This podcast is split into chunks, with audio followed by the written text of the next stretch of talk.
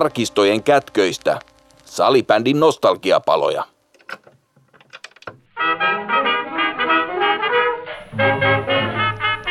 Onko salibändin väline urheilua? Jos asiaa pohtii aikaperspektiivissä, niin kyllä on. Välineiden kehitys ja erityisesti salibändin mailojen kehitys on ollut huimaa. Mitäpä luulet? Jos nykymaajoukkue laitettaisiin pelaamaan aladivarijoukkuetta vastaan 1980- ja 90-luvun mailoilla. Mitenköhän kävisi? Olen täysin vakuuttunut, että nykymailoilla pelaava aladivarijoukkue voittaisi maajoukkueen helposti. Tämä kuvastaa hyvin 30 vuodessa tapahtunutta maila-evoluutiota. Nostalgiapalat jatkavat jaksossa numero 39 syvällistä pureutumista salibändin välinekehitykseen. Jaksossa kuullaan kaksi legendaarisen ja menestyneen mailamerkin tarinaa. Ensin muistojaan kertoo Jarmo Japi Perttilä, mies ensimmäisen suomalaisen kilpamailan Prostikin luoja. Prostik-mailat olivat 1980- ja 90-luvun huippumailoja ja varmasti kaikille lajipioneereille tuttuja. Perttilä myytyä Prostikin Excelille vuonna 1995 Prostik tuotemerkkinä katosi mailamarkkinoilta tyysti muutaman vuoden kuluessa. Heti miten Prostikin yrityskauppojen jälkeen syntyi uusi suomalainen mailamerkki Fat Pipe Jussi Turtiaisen synnyttämänä. Jussi Turtiaisen kanssa muistellaan Fat Pipein syntyä ja mailamarkkinoita Fat Pipein taustalla olevan yrityksen Poverstikin perspektiivistä. Studioisentäjänä tututusti meikäläinen eli museoukko Jari Kinnunen. Tämä on Salipädin museon nostalgia paloja. Tänään viivähdetään lajievoluution pauloissa ja käymme läpi Salipädin mailojen ja mailamarkkinoiden kehittymistä siellä lajin aamuhämärissä. Noita vanhoja hyviä aikoja on kanssani muistelemassa lajin Hall of Fame numero kolme, Salipädin legenda ja legendaarisen Prostic Mailamerkin isä Jarmo ja Perttilä. Mitäs Japi sulle kuuluu? No oikein hyvä, kiitos, kiitos. Mielenkiintoisia aiheita. Niin, olla, ollaan niin kuin ukkouduttu molemmat, että saa nähdä mitä me muistetaan. Ehkä no, tässä on aikaa kulunut jonkun verran. Joo. Tota, sun komeasta pelaajaurasta voisi muistella vaikka kuinka pitkään, mutta tehdään siitä sitten tuonnepana ihan oma jakso. Ja keskitytään nyt nimenomaan salipädin mailoja evoluutioon ja mailamarkkinoiden kehittymiseen siellä 1980- ja 90-luvulla. Milloin se niin kuin tarkkaan ottaen tapahtui ja, ja miten sä päädyit mailan myyjäksi ja perustamaton Prostit mailamerkki? No siis lyhyesti se, taikka pitkästi menee niin, että mä oon niin kauppakorkeassa ryhtynyt paljon pelaamaan sählyä ja sitten siihen aikaan oli tosiaan näitä letkuvartisia mailoja, joita hankittiin kanuottikaupasta, joka oli siinä kauppakorkean vieressä ja sitten nämä vuosiluvut on ollut jossain epäilisin 84, 5 paikkeilla, ehkä vähän myöhemminkin, niin 86. Niin tota, sitten kun on jo, jo periaatteessa liitto on ollut varmaan perusteilla tai perust... Minä vuonna liitto? 85. 85. Joo. Joo, ja sitten silloin tota, tämä meidän kauppakorkean sählyjoukkue öö, yhdistyi, Mikmak yhdistyi Daltonien kanssa ja sitten tuli Dalmak. Ja öö, Dalmakissa oli yksi pitkä herra, joka on ollut perustamispuuhissa, eli edesmennyt Esa Lamminsalo. Niin hän vaan jotenkin tuli puheeksi, että, että Etolassa myydään tämmöisiä harjan varsia. Ja tota, sitten samoihin aikoihin, kun on ollut mun ensimmäiset maaottelut, ilmeisesti koko historian kolmas ja neljäs, niin tutustuin tuolla maattelumatkalla legendaarisiin pelaajia kuin Esa Karjalainen ja Keijo Pollari. Ja tota, heillä oli sitten vähän paremmat mailat ja etenkin lavat. Ja sitten mä keksin, keksin tota, muistaakseni Esa saattoi lähettää mulle ruotsalaisesta urheiluliikkeestä lapoja, joka oli niin entisen jollyn semmoinen vähän erikoinen pieni lapa, mutta sitten, sitten yhdistelin niitä näihin Excelin mailoihin, että nyt varmaan puhutaan sitten jostain 86 86 paikkeelta ja, ja mulla oli tuota taksitalli siihen aikaan, kun olin taksiyrittäjäksi ryhtynyt myöskin ja tuota, missä renkaita säilytettiin, niin sinne mä tein semmoisen muotin, että sen lavan sai yhdistettyä pyöreiseen Excelin varteen, kun se oli vähän semmoinen soikea se lavan istukka. Ja tuota, sitten lähinnä niitä markkinoitiin. Tässä vaiheessa ehkä voisi mainita pikkuproidini Juha Perttilä, joka oli myöskin hyvä sählynpelaaja aikoinaan. Ja, niin me tota, tehtiin niitä mailoja, mä tilasin tarroja ja se oli tietysti markkinoinnin kannalta tärkeää, että oli hyvä nimi, joka oli Prostik. Ja siinä tarrassa oli skuasmailoista kopioitu teksti, että To the nature of the game, this racket cannot be guaranteed against breakage. Ja tota, sitten siinä oli mun kotipuhelinnumero 90 Helsingin suunta ja 764697. Ja tuota, Toimiiko puhelinnumero? Sitä, ei ole puhelin. Sitä mä en Ei kannata siihen enää soitella. Mutta tota, sitten sit siinä alkoi tapahtua pikkuhiljaa, että, että tota, esimerkiksi kun oli ensimmäinen maaottelu tai seuraavat maaottelut niin Ruotsissa, niin mä otin niin kainaloon uusia mailoja ja panin hotellihuoneen oveen. Tein semmoisen, en tiedä oliko Wordi, mutta A4, missä luki, että tätä ehkä kirjoitin tussilla, että tämä myydään Prostik-mailoja, niin ruotsalaiset pelaajat oli jonossa siellä tota, odottamassa ja kaikki osti semmoisia mailoja, tai niitä kovavartisia mailoja, se oli se hauskuus, mutta sitä mä en muista miten, mutta semmoinen, mikä sitä nyt olisi, Kraft, Stefan Kratz, Kratz, Kratz. Niin se oli jo, uhosi jo seuraavalla viikolla, että et sä voit tällaisia mailoja myydä, että ne on laittomia, että ne on jäykkiä ja kovia ja liian hyviä varmaan. mutta se siinä niin vähän käyt, käsiteltiin sitä ruotsia-asiaa, mutta tota, niin kuin, tavallaan itse pelaajana siihen aikaan, niin niitä tuli markkinoitu ja, ja sitten eri kanavia, kauppakorkeassa kaverit sitten ihan alkuaikoina markkinointiin pala, tai se mitä se lähti leviämään, niin kirkkojen urheiluseurat ja sitten eri puolilla Suomea olevat puulaaki, missä pelattiin niin sählyä puulaaki sarjoissa, niin se ei tarvinnut kuin yhden ihmisen jostain. Saattoi olla että meidän SM-liigaa, kun pelattaa, mikäli millä nimellä menikään, niin, niin siellä mulla ollut taksi siis, joskus sen takakontista, taikka sitten myöhemmin tuli semmoinen, sun kysymyksessä mainitsit semmoisen värikkään Mersun, silläkin oli oma historiansa, että siitä piti tulla suksiboksi auto, mutta kun laki muuttui, niin sitten oli semmoinen koppiauto, ja jotta siitä saisi kivan näköisen, niin se teipattiin Prostikin väreihin, ja, ja sitten loppujen lopuksi toimi niin kuin Prostikin pakettiautona, jolla kuljetettiin mailoja. Niin vielä Jonnet ei varmaan muista tai tiedä, tiedäkään, että se Prostikin värit, ne oli ne semmoisia neon värejä, oli pinkkiä ja, ja vihreitä ja keltaista ja hyvin näkyviä ja tämmöisiä fosforoitua värejä. Joo, neon värit oli silloin, mä ajattelin, että halusin erottautua muista. Hmm. Ja tota, se on ollut aina oranssia ja vihreä vähän niin kuin mun, mun värejä ja ja tota, silloin aina se lämmitti sydäntä, kun kaupungilla näki, kun pikkupajat meni, tota, tai tytöt, niin aina kun se vilahti se neonvärinen lapa, niin tiesi, että se oli niin Prostikin tehtaalta lähtöisin. Kyllä.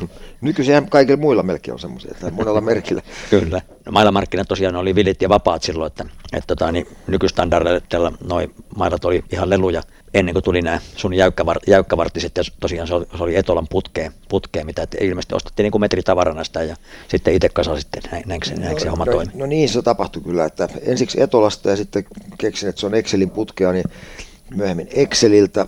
Tästä tapahtui kaikkea paljon, että, että ensinnäkin se myynti ammattimaistui, vaikka välillä on vähän pidetty, että mä oon niin itse mä oon tehnyt sitä markkinointia paljon, mutta se myynti, mitä on tapahtunut auton perästä tai tallilta tai suoraan mulle soitettuna, niin se on aika pientä loppujen lopuksi, että hyvin nopeasti keksittiin tota, mun, mun vaimoni Railan kaveri oli semmoinen Raipe Helminen tai Mario Helminen Keskon urheiluosastolla töissä ja Juha Nurminen otti yhteyttä, että voisiko tulla Intersportin ostopäiville esittelemään tota, näitä tuotteita ja, ja sitten samalla huomasi, että mun kannattaa kaikkia muitakin ketjuja lähestyä ja sitten tuli Prismat ja City, City Market vielä omana erikseen ja tuota, kyllä ne, ne määrät, mitä sitten tähän isoon jakeluun meni, niin, niin oli se vasta sitten valtaosasta ja joskus tuli aina huomautuksia, että vieläkö myyn suoraan auton perästä ja sehän se oli ihan korrektia, siis se myyminen, mutta se on ollut kyllä kokonaisuudessaan niin suht vähäistä, mutta siinä ensimarkkinoinnissa varmaan hyvin merkittäväkin juttu.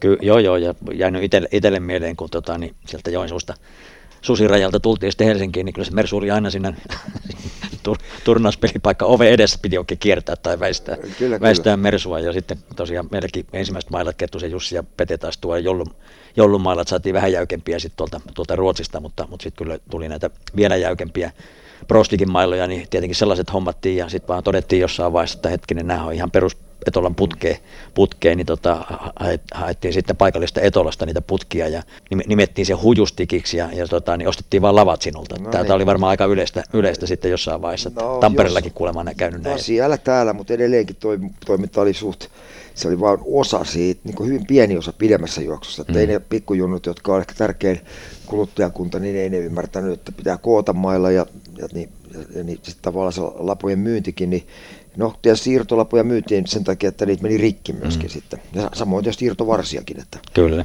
kyllä. Mistä toi erokas nimi Prostikki sai alkus? No, se oli vähän kuin tavallaan ammattimailla, käännetään englanniksi. Mm. Samalla lailla on keksitty Arena Center, eli, eli se, se oli tota, siihen aikaan, muista NHL isot areenat, niin oli arena ja sitten oli joku nimi, ja niin Prostikki on se oli ihan ok nimi, kiitos vaan. Se on, se on hyvä, nerokas, nerokas. Harmi, että ei enää sen merkistä mailla olekaan. No tota, jostain, taisi olla tuosta Tervo Juden kirjasta, kun katselin, siinäkin oli vissiin jututettu sinua, niin, niin mainittiin, että tämä urheiluvakka Runebergin kadulla oli ensimmäinen liike, jossa oli, oli, oli niin kuin kivijalka myymälässä sitten tota, niin prostikit myynnissä. No saattoi olla. Me mentiin Vinskin kanssa, se urheiluvakka oli varmaan ensimmäinen urheiluliike, josta sählymalja sai sen kanottiliikkeen jälkeen. Ja kanottiliikehän oli, oli vähän kauppa, joka ei ollut aina auki. Se oli ihan siinä kauppakorkean silloisen Runebergin kadulla olevan kauppakorkean niin kadun toisella puolella, semmoisen kujan päässä. Ja tuota, urheiluvakka oli hyvin lähellä myöskin, se oli Runebergin ja Mannerheimin ja risteyksen kupeessa siinä. Ja. Ja tuota, sitten me mentiin Vinskin kanssa, yhtiökumppani Heikki Vienola siis Arena Centeristä, niin tuota, hän, hänen kanssa mentiin silloin jossain pelien välissä, pelattiin aika paljon sitä joka päivä siellä koulun salissa, niin katsomaan, tai mä menin myymään niitä mailoja sinne tai tarjoamaan, niin Vinski, kun oli ammattimyyntimies siihen aikaan, kaupiskeli arkistointilaatikoita, niin mä sain pikku torut, että eihän noin kiltti saa olla myyntitilas, mutta vaikka he osti niitä mailoja, että olisi pitänyt myydä enemmän ja kovempaa hintaa. Joo. Mutta sitten siitä se pikkuhiljaa lähti, mutta aika nopeasti sen jälkeen se yleistö. Ja se oli kiva mennä urheilukauppaan, kun ne usein mainitsi, että nyt odottanut, että joku tulisi tarjoamaan niitä prostikkeja. Sitten toisaalta siihen aikaan itse oli vielä pelaaja, vaikka ei sähly tai salibändi kovin paljon saanut ruutuaikaa, mutta silti melkein tunnistettiin, mikä sitten myöhemmin oli pikkusen haitaksi, että kun ei suostunut ostamaan isommat ketjut tai kauppiat, ne halusivat saada vain mun kanssa jutella. Että sinne Kroosteeni kesti muutamia vuosia ennen kuin se hyväksyttiin myyjäksi. Kynnys korkealla, että kuka saa myydä.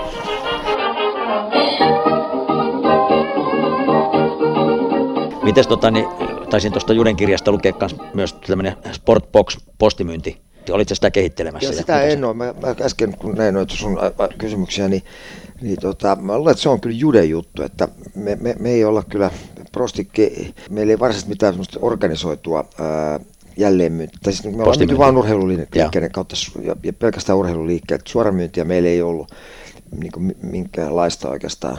Hmm. Ei ole, se, se on jude juttuja. Joo.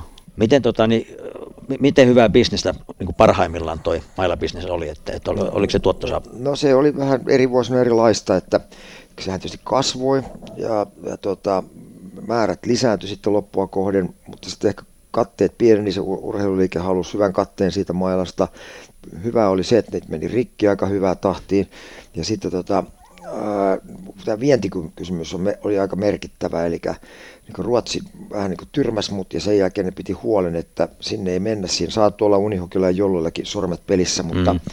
Mutta sitten mulla oli onnekasta, että Sveitsiin kun mentiin pelaamaan, mä menin siis maajoukkueen pelaajana pelaamaan, niin taas mä tein sen A4 ilmoituksen, tai niin lehdykän, se oli koneella kirjoitettu kyllä, että Prosti ketsii maahantuoja Sveitsistä. Ja sitten kun peli alkoi, mä ihmettelin, kun me kävellään sinne seremonioihin, niin se mun mainoslappu oli hävinnyt siitä käytävän tolpasta. Ja sitten muuhun oltiinkin yhteydessä jo seuraavana päivänä, että johtaja Schindler haluaa tota, ottaa Prostikin Sveitsin markkinoin ja hän oli myöskin Unihokin markkino, niin kuin Sveitsin maahantuoja siihen aikaan ja, ja Schindleri oli kyllä varsinainen oppi isä mulle siinä ja Sveitsi oli hyvä, hyvä markkina ja se toimi hyvin, hyvin, hyvin se yhteistyö ja ei siinä vielä kaikki, että jos mennään siihen välinekehitykseen, niin jossain vaiheessa se Excelin perusputki ei tota, enää toiminut. Sitten me tehtiin Karhun kanssa yhteistyötä ja se oli aika vaikeaa, että pesäpallomaalasta oli pikkusen monimutkaista vääntää sitä hyvää kevyttä sählyvartta. Ja nyt tämä Schindleri taas oli keksinyt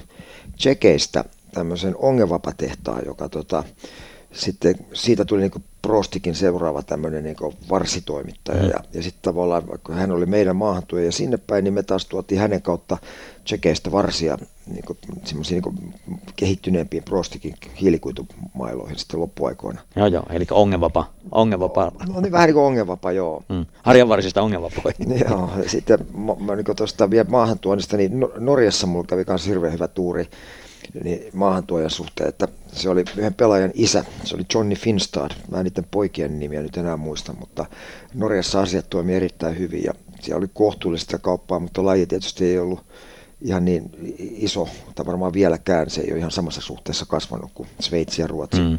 Ja ihan, ihan prostikin loppuaikoina sitten Ruotsikin kaikkien sanotaan kommervenkkien jälkeen, niin saatiin hyvä maahantuoja, mutta siihen aikaan ne vaati taas tämmöiset niin VTTn tutkimukset niistä mailoista, mutta se jouduttiin sertifikoimaan se, joka se oli semmoinen vuoden prosessi melkein, että, mutta sen jälkeen sitten mailoja myytiin Ruotsissakin. Joo. Ihan Prostikin loppuaikoina silloin, kun, tai kun se oli minulla. Joo, se oli tota, niin, siis mailla hyväksyttämisjärjestelmä taisi olla niin kuin Suomessa ylipäätään. Ennen sitä se oli ihan villiä ja vapaata ja olisiko ollut 93 suurin piirtein, kun niitä alettiin vähän kontrolloimaan Suomessa. Ja sitten 90-luvun loppupuolella kansainvälinen liitto otti sen niin kuin, niin kuin haltuun ja sen jälkeen ne piti se sertifioida ja tota, niin, piti tietyt testit sitten läpäistä.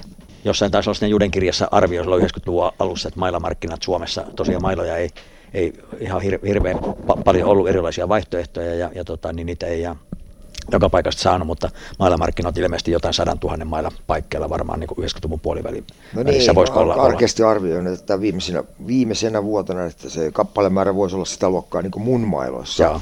mutta sitten siinä oli iso, iso osa näillä, tai suht iso osa näillä edelleenkin letkuvartisilla niin koulu, leikkikoulut, mm. koulut kun on nostanut aika paljon mailoja. Ja, tota, ja tota, kilpapelaajat sitten no siis vaikka mä en niitä prosentteja niin tarkkaan tiedä, mutta me koko ajan ollaan taisteltu aina Unihokin kanssa, Jollilla on ollut osuutta ja sitten, sitten siinä Excel, Excelihan aloitti kovan, kovan kilpajuoksun myöskin ja, ja tota, osittain juuri näistä syistä, kun mä kuulin, että toi Nike miettii markkinoille tulla muun muassa mm. Nike ja saattoi olla kyllä. muutakin. Niin... Wilsoni oli Wilsonin käväski, käväski markkinoilla, mutta se jäi tähdellennoksi kyllä. Joo, ja sitten tietysti suomalaisia muutamia pienempiä juttuja oli, mutta oli siinä, että mä näin tuolla kysymyspatterissa, että, että, että johti niihin syihin, että mä lähdin sitten Excelin kanssa neuvottelemaan. Itse asiassa oltiin käyty jo jonkun aikaa sitä neuvottelua. Joo, mutta... ja palataan siihen, palataan siihen kohta, mutta kiinnostaa, kiinnostaa tota, niin ensinnäkin se on, niin kuin, voi sanoa, että olet, olet niin suomalaisen salibändimaailman pioneeri käsittääkseni, toi Prostikki oli ensimmäinen suomalainen maailmanmerkki.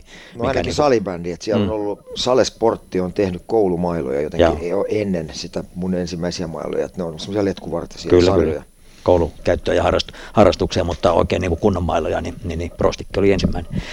Miten sä löysit, sulla oli ensin niitä joulu, joululapoja ja kasasit vaan niin kuin niihin Etolan put, Excelin tekemiin Etolan putkiin, mutta sitten aloit jossain vaiheessa tekemään omaa lapamuottia ja, ja tota, niin, oliko se minkälainen prosessi löytää, no, löytää mielenkiintoinen, että mä, mä oon aina ollut sille vähän niin kuin nikkaro ja teknisesti ihan hereillä oleva, niin, niin keltaisilta sivulta ei ollut Googlea ja sitten muovitehtaita ja mieluummin niin, niin, niin kuin lähempänä kuin taksina tiestä, että turhaa vähän niin kuin merta edemmäksi kalaa, mm. niin, niin mä löysin Keravalta tuppitehtaan, joka tekee tunnetustikin paljon tuppeja, siltä on kuin Toppi Oy, mutta sitten, sitä mä nimeä kyllä ihan varmaan muista, mutta sitten Haarajoelta vähän pidemmältä löytyi semmoinen Laureen muovitehdas, ja, ja se Laureeni on muun muassa kuin Sindlerikin on ollut mun häissä, mutta että Laureeni on tota, sillä, siellä oli hyvä asenne. että sillä oli hienot koneet ja mm-hmm. sitten teki urheiluun taklalle niin kuin suojia, tai niitä muoviosia näihin ää, suojiin. Pääs, pääs, kaikki meni Pohjois-Amerikkaan, mutta tuota,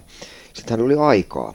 Ja, ja muotin tekeminen, niin kuin mainitsit, niin se on aika arvokasta ollut silloinkin. Nykyisin ehkä Kiina – on vähän halventanut, kun työ on siellä niin paljon edullisempaa, että niitä saat. Ja mun etuhan oli se, että siihen aikaan ei vielä ymmärretty tehdä leftejä ja raitteja mm. erikseen. Niin riitti, että teki yhden muotin vaan.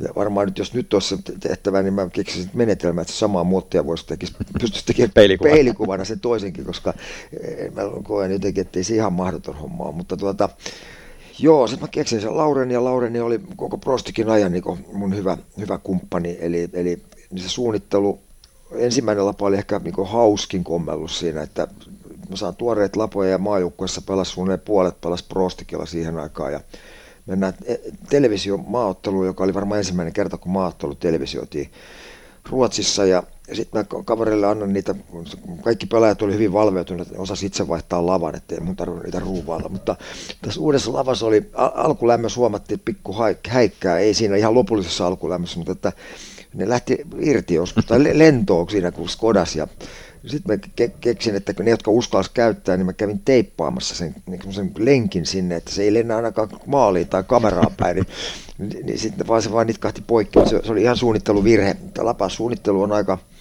semmoista, se, vaat, se ei ole ihan ensikertalaisen homma, että meidän, meidän virhe tuli siinä lavan ja varren kiinnityskohdassa, että siellä oli vain niin heikko, se oli huonosti suunniteltu, en mm. tiedä mistä olin siihen kohtaan se idea saanut, mutta jälkeen, sen jälkeisissä lavoissa niin ei ole tota, kyllä sitä virhettä ollut, että sitä, tämä on ollut ihan tämmöistä muodon kehittämistä. Lapa on aika herkkä asia siinä, että kyllä. nykyisinkin ja sitten nykyisin mitä on tapahtunut parannusta, niin ne sanotaan ne muovitehtailijat ja muovi, muovi niin myyjät, niin ne pystyy niin niille muovin laaduilla pikkusen säätämään, että on vähän niin kuin ki- kovempaa ja kimmoisampaa ja vähän pehmeämpää ja semmoista paremman tuntuman saavuttavia materiaaleja. Ja nyt pelaajillakin on ihan omat tottumukset, että se Kyllä. ei mene ihan, että joku tietty olisi paras. Ja tota, sitten lapavalmistajat tai mailatehtailijat niin joutuu pitämään vähän eri, e, niin kuin e, erilaisia eri ihmisille, että mm-hmm. se on niin kuin kustomoituja vähän.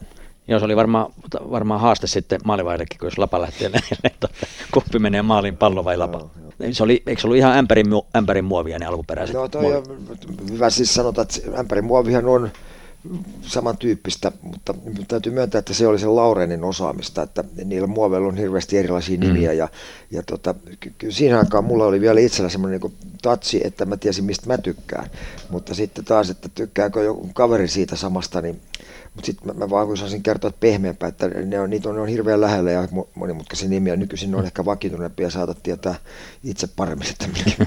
en minäkään niitä muista. Sompa, Sompa niitä vähän avasi, avas oli PH ja mitä. Joo, mitä joo, HDP, PH, mm, kaiken maailman. Kaiken maailman, joo.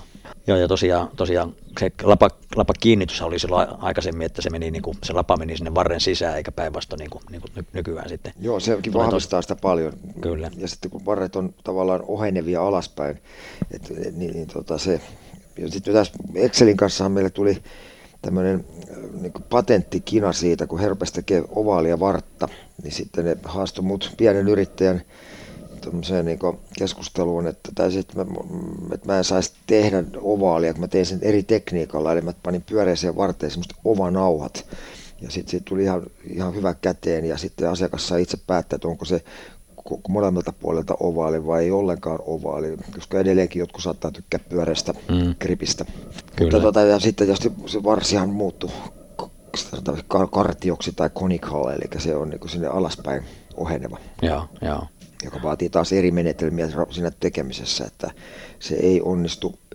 Excelin putkimenetelmillä, että se mm, niin menee jonkun koneen läpi, vaan tämä tarvii kutoa muotin päälle. Kyllä.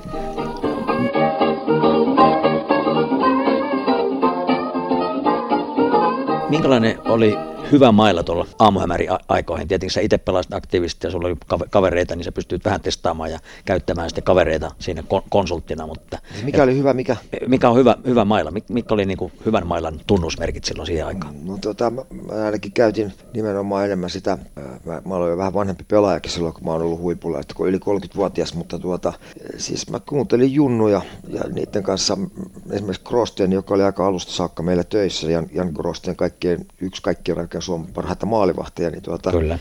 Tuota, toi, niin Jani Skodas pikkusen eri tyyllä, mutta se oli todella kova Skode ja tuota, niin se, se, oli hyvä, mutta siis pelaajia, meillä on nyt Team Pro Stick, missä oli muun mm. muassa mm. tämä äsken mainittu Sompa pelas siellä. Ja tota, mä tietysti itse olin Skodailin, kun mä olin vähän lahjattomampi kuin Vinski, niin joutui tota Skodaille paljon enemmän. Ja meillä oli aina ruokattu niille Skode-kisoja. Ja, ja, ky, ky, ja niistä, perinteinen suuppi. Niin, niin mä nimenomaan suupilla. Kyllä mä mm. rannakin, olen sitäkin joskus harjoitellut, mutta nyt ihan tarkkaan muista aina keneltä parhaat ideat tuli, mutta mun lähtökohta, mun pelityyliin oli myöskin se, että se piti olla suora se pinta, että sen takia en pelaa vieläkin vanhalla prostikin lavalla, koska ilmapelissä, niin jos et sä ihan osu just speed spottiin keskelle, niin se voi lähteä se korkeus vähän eri suuntaan. Mm. Ja toi on niin semmoinen niin vähän niin kuin pingismailla tai semmoinen on, on, hyvä ja se, kyllä sillä Skodekin lähtee, paitsi että joku ilmaveivi nyt ei pysy sillä lavassa mitenkään.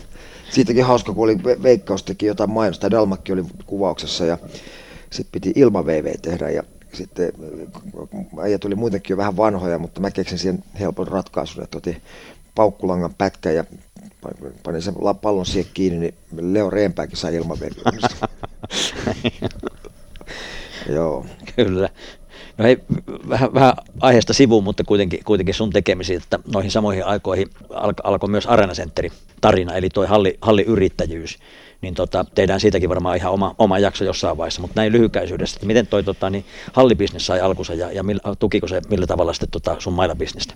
No totta kai se tuki, ja siis hallitilannehän on ollut perin heikko alkuaikoina ainakin. Ja tuota, siis sehän meni niin, että kun niitä mailoja tehtiin ensiksi taksitallessa, niin kuin mainitsin, ja sitten sen jälkeen mä tutustuin tähän Jussi Turtiaiseen, josta tuli tule myöhemmin Fatpipe, ja tämä olin tutustunut hänen ajat sitten, mutta hänen vanhemmilla oli idässä iso, tota, isot autotallit jo. Ja sitten me keksittiin, että Jussi kokoonpanee. Mä suunnittelin ja tilasin ne osat ja ostin, ostin sen niin kuin työpalveluna Jussilta. Ja se oli nimenomaan tämmöinen Powerstick-firma, joka myöhemmin oli niin Fatpipein omistaja. Mm. Ja sitten, sitten jos sen tallit jäi pieneksi, niin samaan aikaan oli lama, niin mentiin tuonne Vartiokylän Teboilin viereen, muistaakseni Linnaherran tie tai kuja 28. Ja, ja siellä oli vanha ilmeisesti Porvoon autotalon myyntikiinteistö, joka oli mennyt sitten nurin. Ja tuota, se oli pankin omistuksessa ja hirveästi tyhjää tilaa. Niin mä tota, Prostikki vuokrasi sieltä tilan ja se, siellä oli myöskin tämä Poverstikki toimi siellä, tai kokoonpano oli siellä. Mutta siinä oli juuri sählykentän kokoinen tyhjä tila siinä vieressä. Ja sitten mä laitoin siihen, kun mä myytiin kaukaloita myöskin, niin tota, kaukalon niin betonilattialle, niin sieltä tuli todella niin ikkunasta ovista pikkuin poikkeaa, että ne halusivat päästä pelaamaan siihen. No sitten siihen aikaan meillä oli J.P. Anttila töissä, niin mä kehotin, tai se oli meidän niin tämmöinen, miksi voisi sanoa, se oli no, mun kakkosmies kuitenkin, mä ei se varatoimitusjohtaja ollut, mutta tämmöinen vastaava. vastaava. Ja tuota, sitten mulla oli, mä olin aika kiireinen, kun mä just sain niitä majoilla menee kaupaksi hyvin ja plää plää. Ja tuota, sanoin Viipelle, että hoidapas sä tuota, että myyt, noit, myyt vuoroja tai keksit mekanismin, että kerätään niiltä ne kaksi markkaset, taikka onko se, että junnut sai kahdella markalla ja aikuiset sai viidellä markalla pääsi pelaamaan. Ja JP hän pani toimeksi aika pian meillä oli vuorot varattu ja tuota, sille yhdelle kentälle. Ja sitten mä rupesin miettimään, että miten me saataisiin muovimatto siihen. Ja, ja tuota, sitten mä soitin Nokian, Mä oli niin Nokian, Nokian alla oli joku matto, tehdä, se voisi olla, että se on Upofloor. Mm. Mutta toi, tota, Escobar voi kertoa, kertoa tarkemmin, että mä, mä oon kuitenkin Malinen on sen kaverin nimi ja se oli itse asiassa Westendissä asu ja se sanoi, että eiköhän meiltä jotain kakkoslaatua löydy. Ja mm. Sitten mä ostin yhden maton ja sitten sitten talossa oli vielä kolme, yksi keskisuuri ja kaksi pikkukenttää vielä lisää tilaa. Niin aika nopeasti niin mä laitoin kaikki matot ja kaikki vuorot myytiin heti. Ja sitten samaan aikaan mä tapasin Petterin. Se komenteli mua, mä olin Prostikin majoilla. Pärimanin Petteri. Joo, mm. niin Pärimanin. Mä olin Prostikin, me oltiin ostettu tämmöinen standitila tuosta Myllypuron tenniskeskuksesta ja Petteri komenteli mua parkkipaikalla niin rajusti, että me joudun kantaa ne kamat kaukaa sisälle ja tuota, sitten mä sanoin, että sä voisit tulla meidän hallille vähän kommenttelemaan näitä meidän, meidän tota, pelaajia, jotka keräilee niitä kakkosia niitä lapsilta ja tota, sitten se tota, Petteri totta kai tuun ja, ja, siitä alkoi mun ja Petteri, Petteri oli 12-vuotias silloin ja on parhaimmillaan ollut Arna Center ja Tahkospaa ja kaikkien toimitusjohtaja ja nykyisin sitten myöskin, sillä hänellähän on hyvä menestys Junnu maajoukkueessa ja sitten erän takana ja nykyisin on Hawk, Hawksia kyllä, kovasti. Kyllä, kyllä.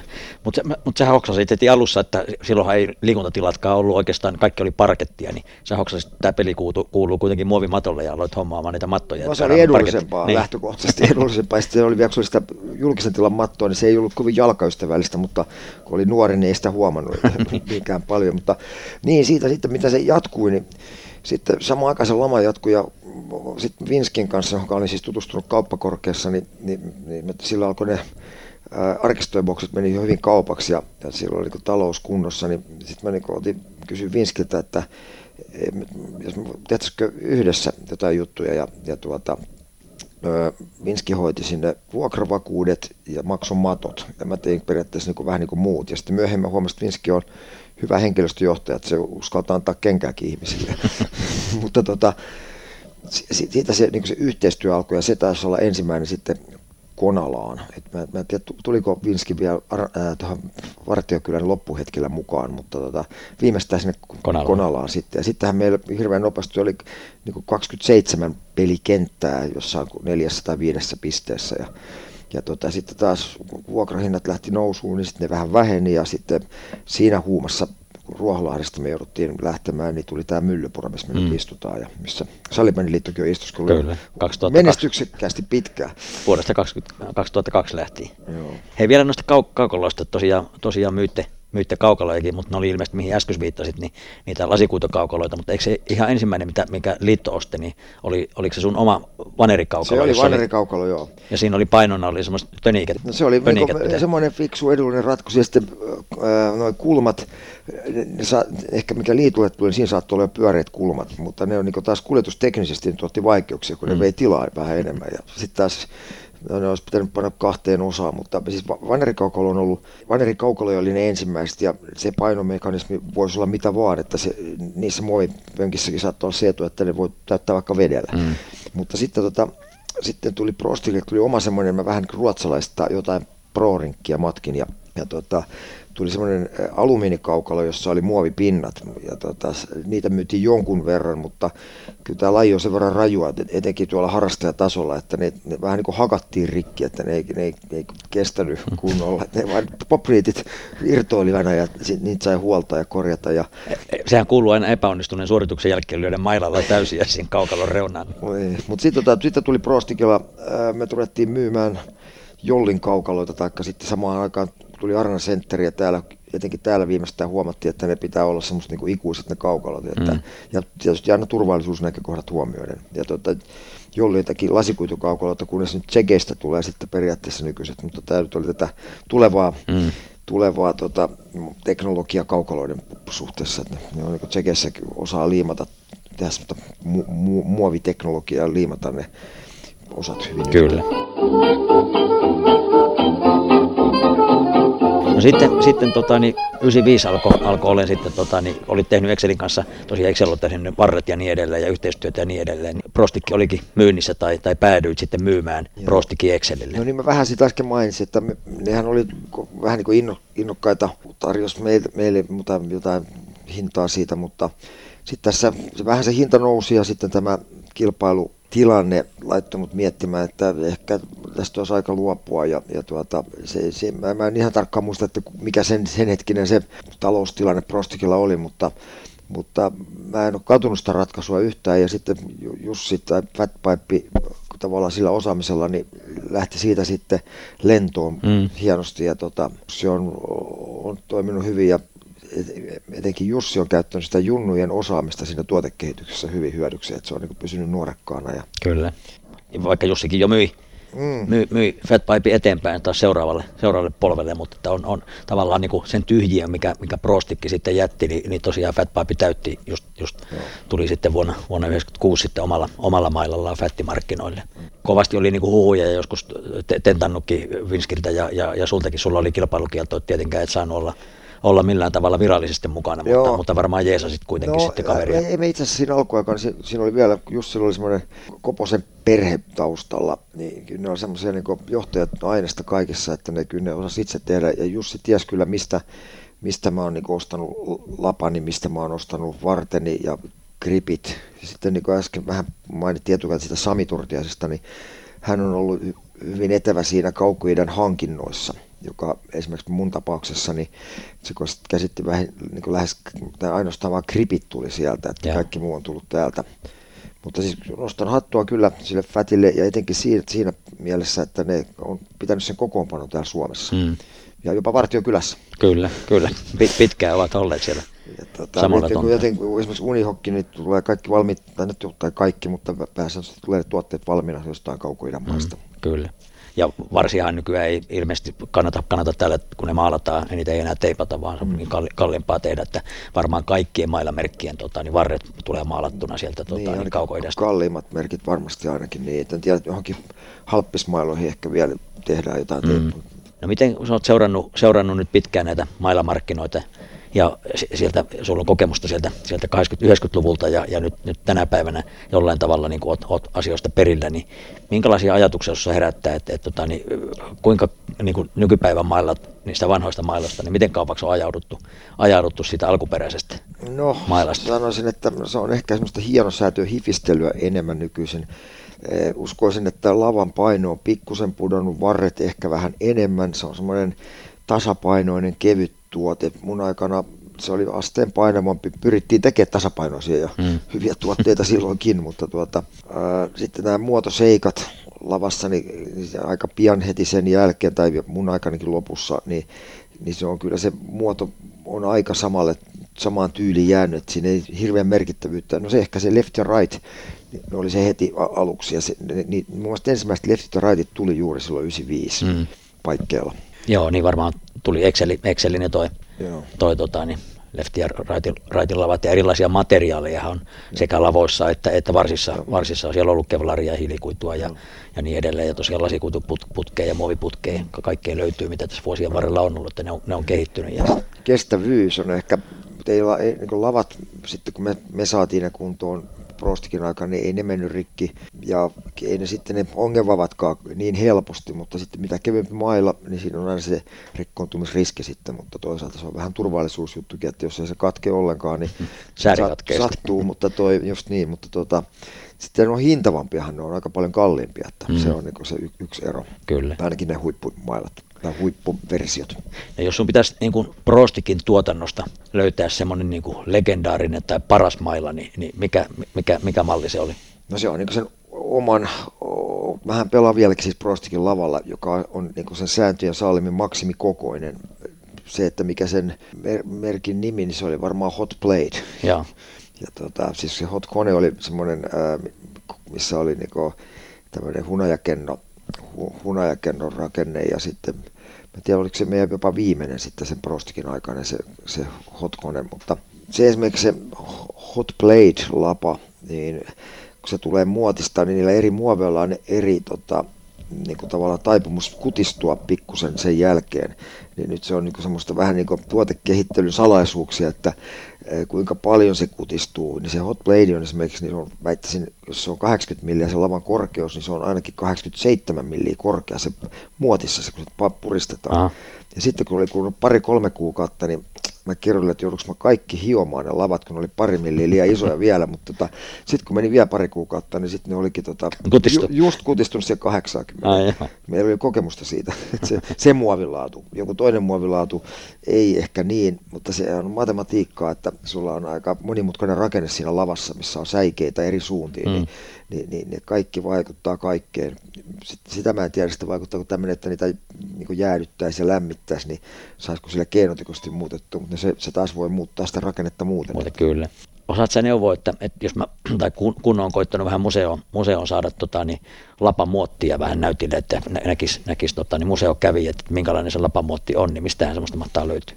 No, Onko niitä, Ki- niitä on Kiinassa paljon, Laurenilla varmasti on, jos Laureni se on vähän alkaa olla eläkeiässä, että jos se on hengissä vielä, mutta tuota, jos sä asut siellä teillä päin, niin Laureeni jututtaa ja kerrot Turteelta, Perttilältä ja Vienolalta terveisiä, niin se, sä saat pitää isot esitelmät. Ja siellä on se Hotbladein lapa muotti on mun muoteista jäi sinne, että sitä ei Exceli ostanut. Tai se, oli, tai se oli, tässä oli joku juttu, että taas lapatehtailija ajatteli, että hän maksaa sen muotin, niin mä en ainakaan tee lapoja muualla. Mm.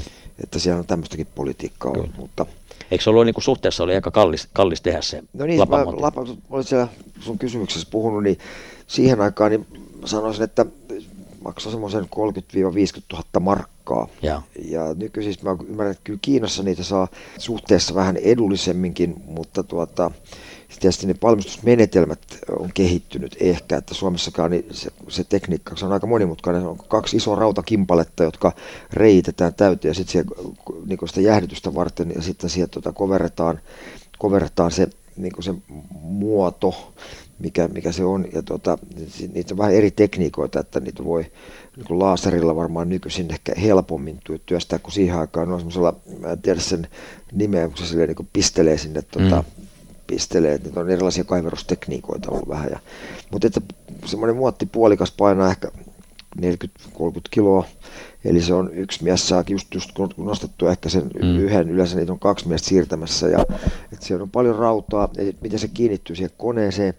Laurenilla oli isot koneet, että siinä oli pientä etua, että siellä se jollain tunki, tai nosturilla nostetaan siihen koneeseen ja sitten ruuvataan sinne kiinni ja pannaan vesiletkut ja säädetään ne vesi, veden lämpötila-arvot siihen veden kiertoon, sitten kuinka kauan se muotti pysyy kiinni, aina kun se tulee sitä ja millä paineella sitä muovia tulee sinne, kuinka esilämmitettyä se muovi on, kun se lähtee menemään sinne, niin se oli aika monimutkainen prosessi. Kyllä. Sitten kun säädöt on kohdallaan, niin sitten on helppoa. Laurinen voi lähteä nukkumaan. Se, tuota, sieltä tulee lapa minuutissa tai lapa puolessa minuutissa. Siinä oli ehkä se just isoin ero, että palloja pystyy tulemaan aika nopealla temmolla, kun se on niin ohut, mutta tuo mm. lava, lavan pitää olla siellä muotissa jonkun aikaa. Että Sittenhän on, saattaa olla, että jotkut on tehnyt, että samassa muotissa on kaksi lapaa, että se kehitys taas, niin kuin äsken sanoin, että se muottiteknologia tavallaan pitää olla kaksi muottia, mutta mä näkisin, että pystytään tekemään right ja lefti samalla muotilla. Siinä on kaksi eri pesää. Silloin mm. se vaatii taas isomman koneen, että se jaksaa tehdä niin paljon ruiskuttaa. Mm. Materiaalin määrä on noin 100 grammaa, tai se lapahan painaa jotain 80. Ja.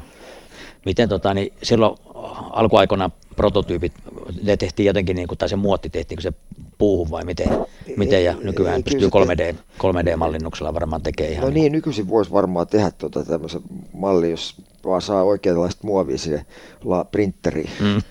Se, se näköhomma onnistuu kyllä nykyisin, mutta vähän pahoin pelkään, että se voisi olla sellainen pelattava versio. Että se, niin ei varmaan pelattava, mutta näkeehän se, se semmoinen malli, mallilla. Muotomalli saa mm. ja mun tapauksessa niin on, on, on, tehty ne muotomallit kyllä ihan tota, ensin 2D, niin että on, on kivan näköinen sivulta päin ja sitten, sitten kun mä, se on niin työstetty valmiuteen sinne että se, niin kuin, onko se nyt kädi piirroksena, että se voidaan kove, kaivertaa sinne mm. teräkseen, niin silloin sitä pystyy tietokoneelle pystyy pyörittelemään ja näkee, että miltä se näyttää. Mm, aivan.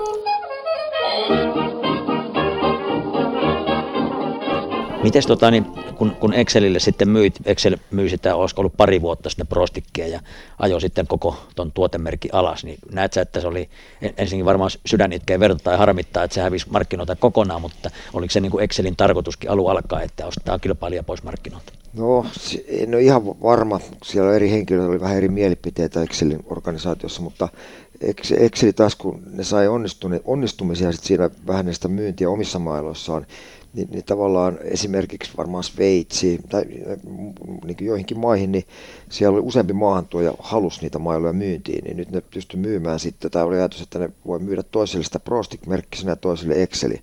Tai samalla lailla, että jos jossain myydään halpahalliin mailaa, niin, niin, mm. niin, niin voi sanoa, että tässä on sama maila, mutta se on Prostikki tai Exceli. Ja sitä oli jonkun verran aluksi, mutta sitten se koko markkina muuttui aika nopeasti. Ja itse asiassa siihen tuli just Fatpipe, jos Prostikki oli ollut kivikengässä Excelle, niin tuli Fatpipe. Ja, mm. tuota, tuota, tuota, ja sitten se oli ehkä turhaa. Ja ei mulla, mä, mä, se oli hienoa aikaa, mutta kohti uusia haasteita, että ei se nyt niin hirveätä. Ja itse sai pelata paitsi siihen kun mä vaihdoin Fatpipeen.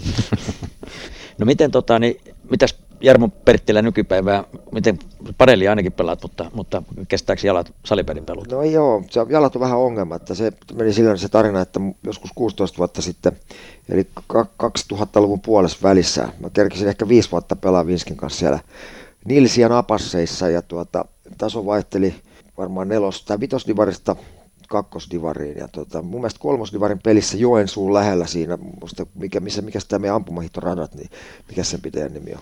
Se on Kontiolahti muuten. On. Niin Kontiolahti, on, Google. Kontiolahdella oli kolmosdivarin turnaus. Joo. On siellä joskus varmaan pelattu muuten liigaakin ehkä mahdollisesti. Voi olla, että on pelattu jotain. Tota, niin... Mun mielestä Jospa pomppi no, aina vähän hallista toiseen. Joo, kyllä. Joo, no siellä, no siellä kuitenkin. Siellä kuitenkin jossain urheiluhallissa, niin semmoinen isokokoinen nuori mies taklas mut katsomoon ja tota, jalka sai kovan kolahduksen ja se oli hiihtolomaviikon alla ja mä lenkuttelin sillä viikon ja sitten menin Helsingissä lääkäriin ja tota, sitten se magneetti kuvattiin ja todettiin, että mulla oli semmoinen luun siru mennyt siinä kolarissa sinne väliin ja, ja tota, se oli rikkonut se niin pahasti, että sitä ei saa kunnolla leikkaamalla kuntoon. Ja se on pari kertaa leikattu mun vasen nilkka ja sitten mä oon kävellyt huonosti ja hitaasti juoksen ja sitten mä keksin, että mä pystynkin juoksemaan portaita ja sitten mä rupesin juoksemaan ja mut, mun, mun, samaan aikaan mun terve polvi oli saanut siipeä siitä kävelemisestä ja mä oon toinen tuplavammainen.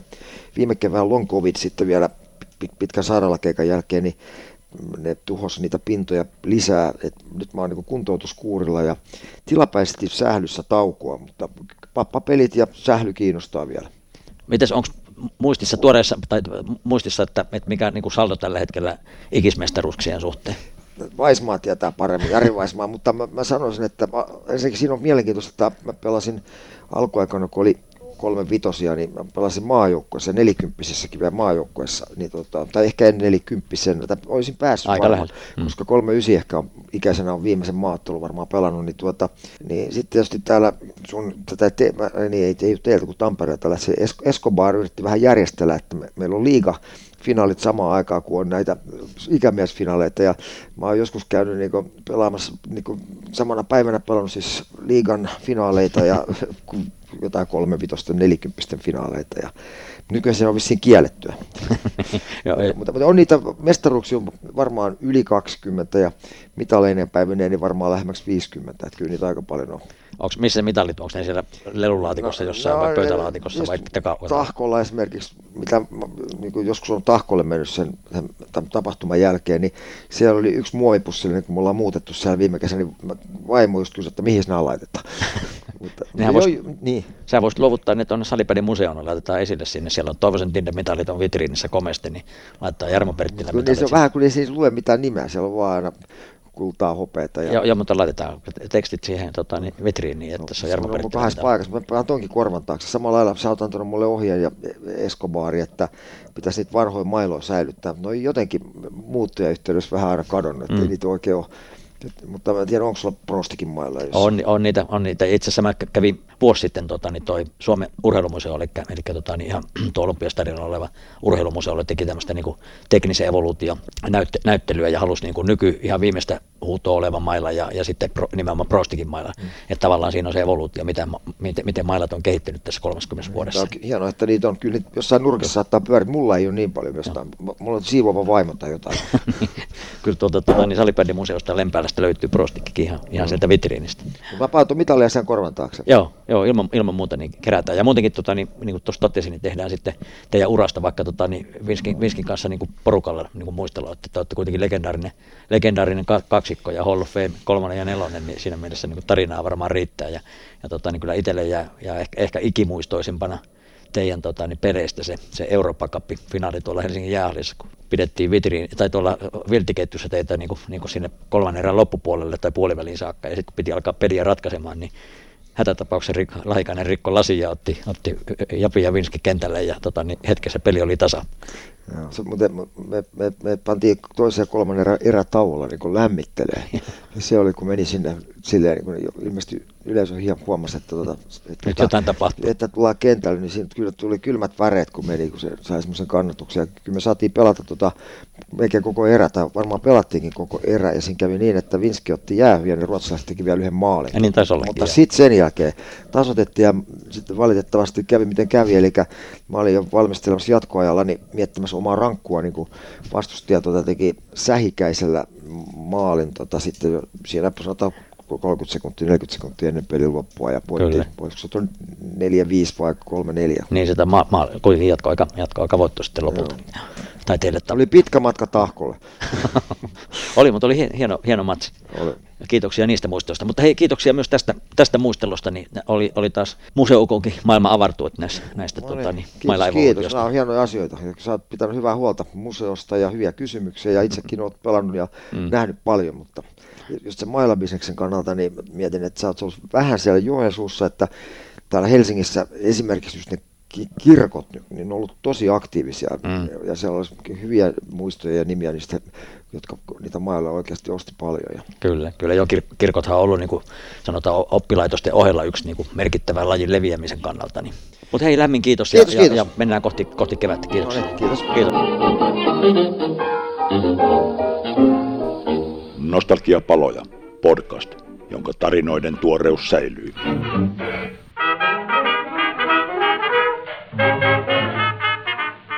Tämä on Salibändin museon nostalgia paloja ja ollaan väline evoluution jäljellä, eli paneudutaan salibändin mailojen kehitykseen. Juttukaverinena on mies suomalaisen menestyneen mailamerkin taustalta, eli Jussi Turtiainen. Mitäs Jussi sulle kuuluu? Hyvä kuuluu, kiitoksia. Kevättä odotellessa. Niin, jos katsottiin, että aurinko paistaa, niin alkaa lämmittää, alkaa olla meillä kevättä rinnoissa. Kyllä. Joo. Hei, se, semmoinen helppo, helppo tähän alkuun, että miten sä oot aikanaan ja milloin ajaudut salibändin pariin ja miten salibändi ja sähly tuli sulle tutuksi? No, tota, nyt mä en ihan tarkkaan muista, mutta tietysti Perttilä ja Japin kanssa Japin, Japin tutustuin armeijassa ja itse asiassa Rukissa, vai Raukissa vai Rukissa, jommassa kummassa. Ja ja tota, silloin mä vielä itsekin opiskelin ja touhusin vähän kaikenlaista ja sitten Japin proostikki rupesi kasvamaan ja kasvamaan ja sitten autoni otin, en, en ihan alusta, mutta suhteellisen alkuvaiheesta, niin kun vaikka että niitäkin meni silloin jo kymmeniä tuhansia, 50 000 mailaa vuodessa, niin sitten rupesin vastaamaan siitä proostikin valmistamisesta. Ja sitä tehtiin meidän autotallissa ja erinäisissä pienemmissä tiloissa ja sitä tein siihen saakka, kun yksi muistaakseni 95, kun Japi myi, myi Prostikin Excelille, siihen saakka tehtiin niitä mailoja ja sitten sitten tietysti siihen hetken joudun ottaa happea ja miettiä, mitä mä nyt sitten tekisin. Ja sitten ajattelin, että ehkä mullakin on tähän jotain annettavaa myös näihin mailoihin ja tähän suunnitteluun. Ja siitä sitten muutaman vaiheen jälkeen niin aika nopeastikin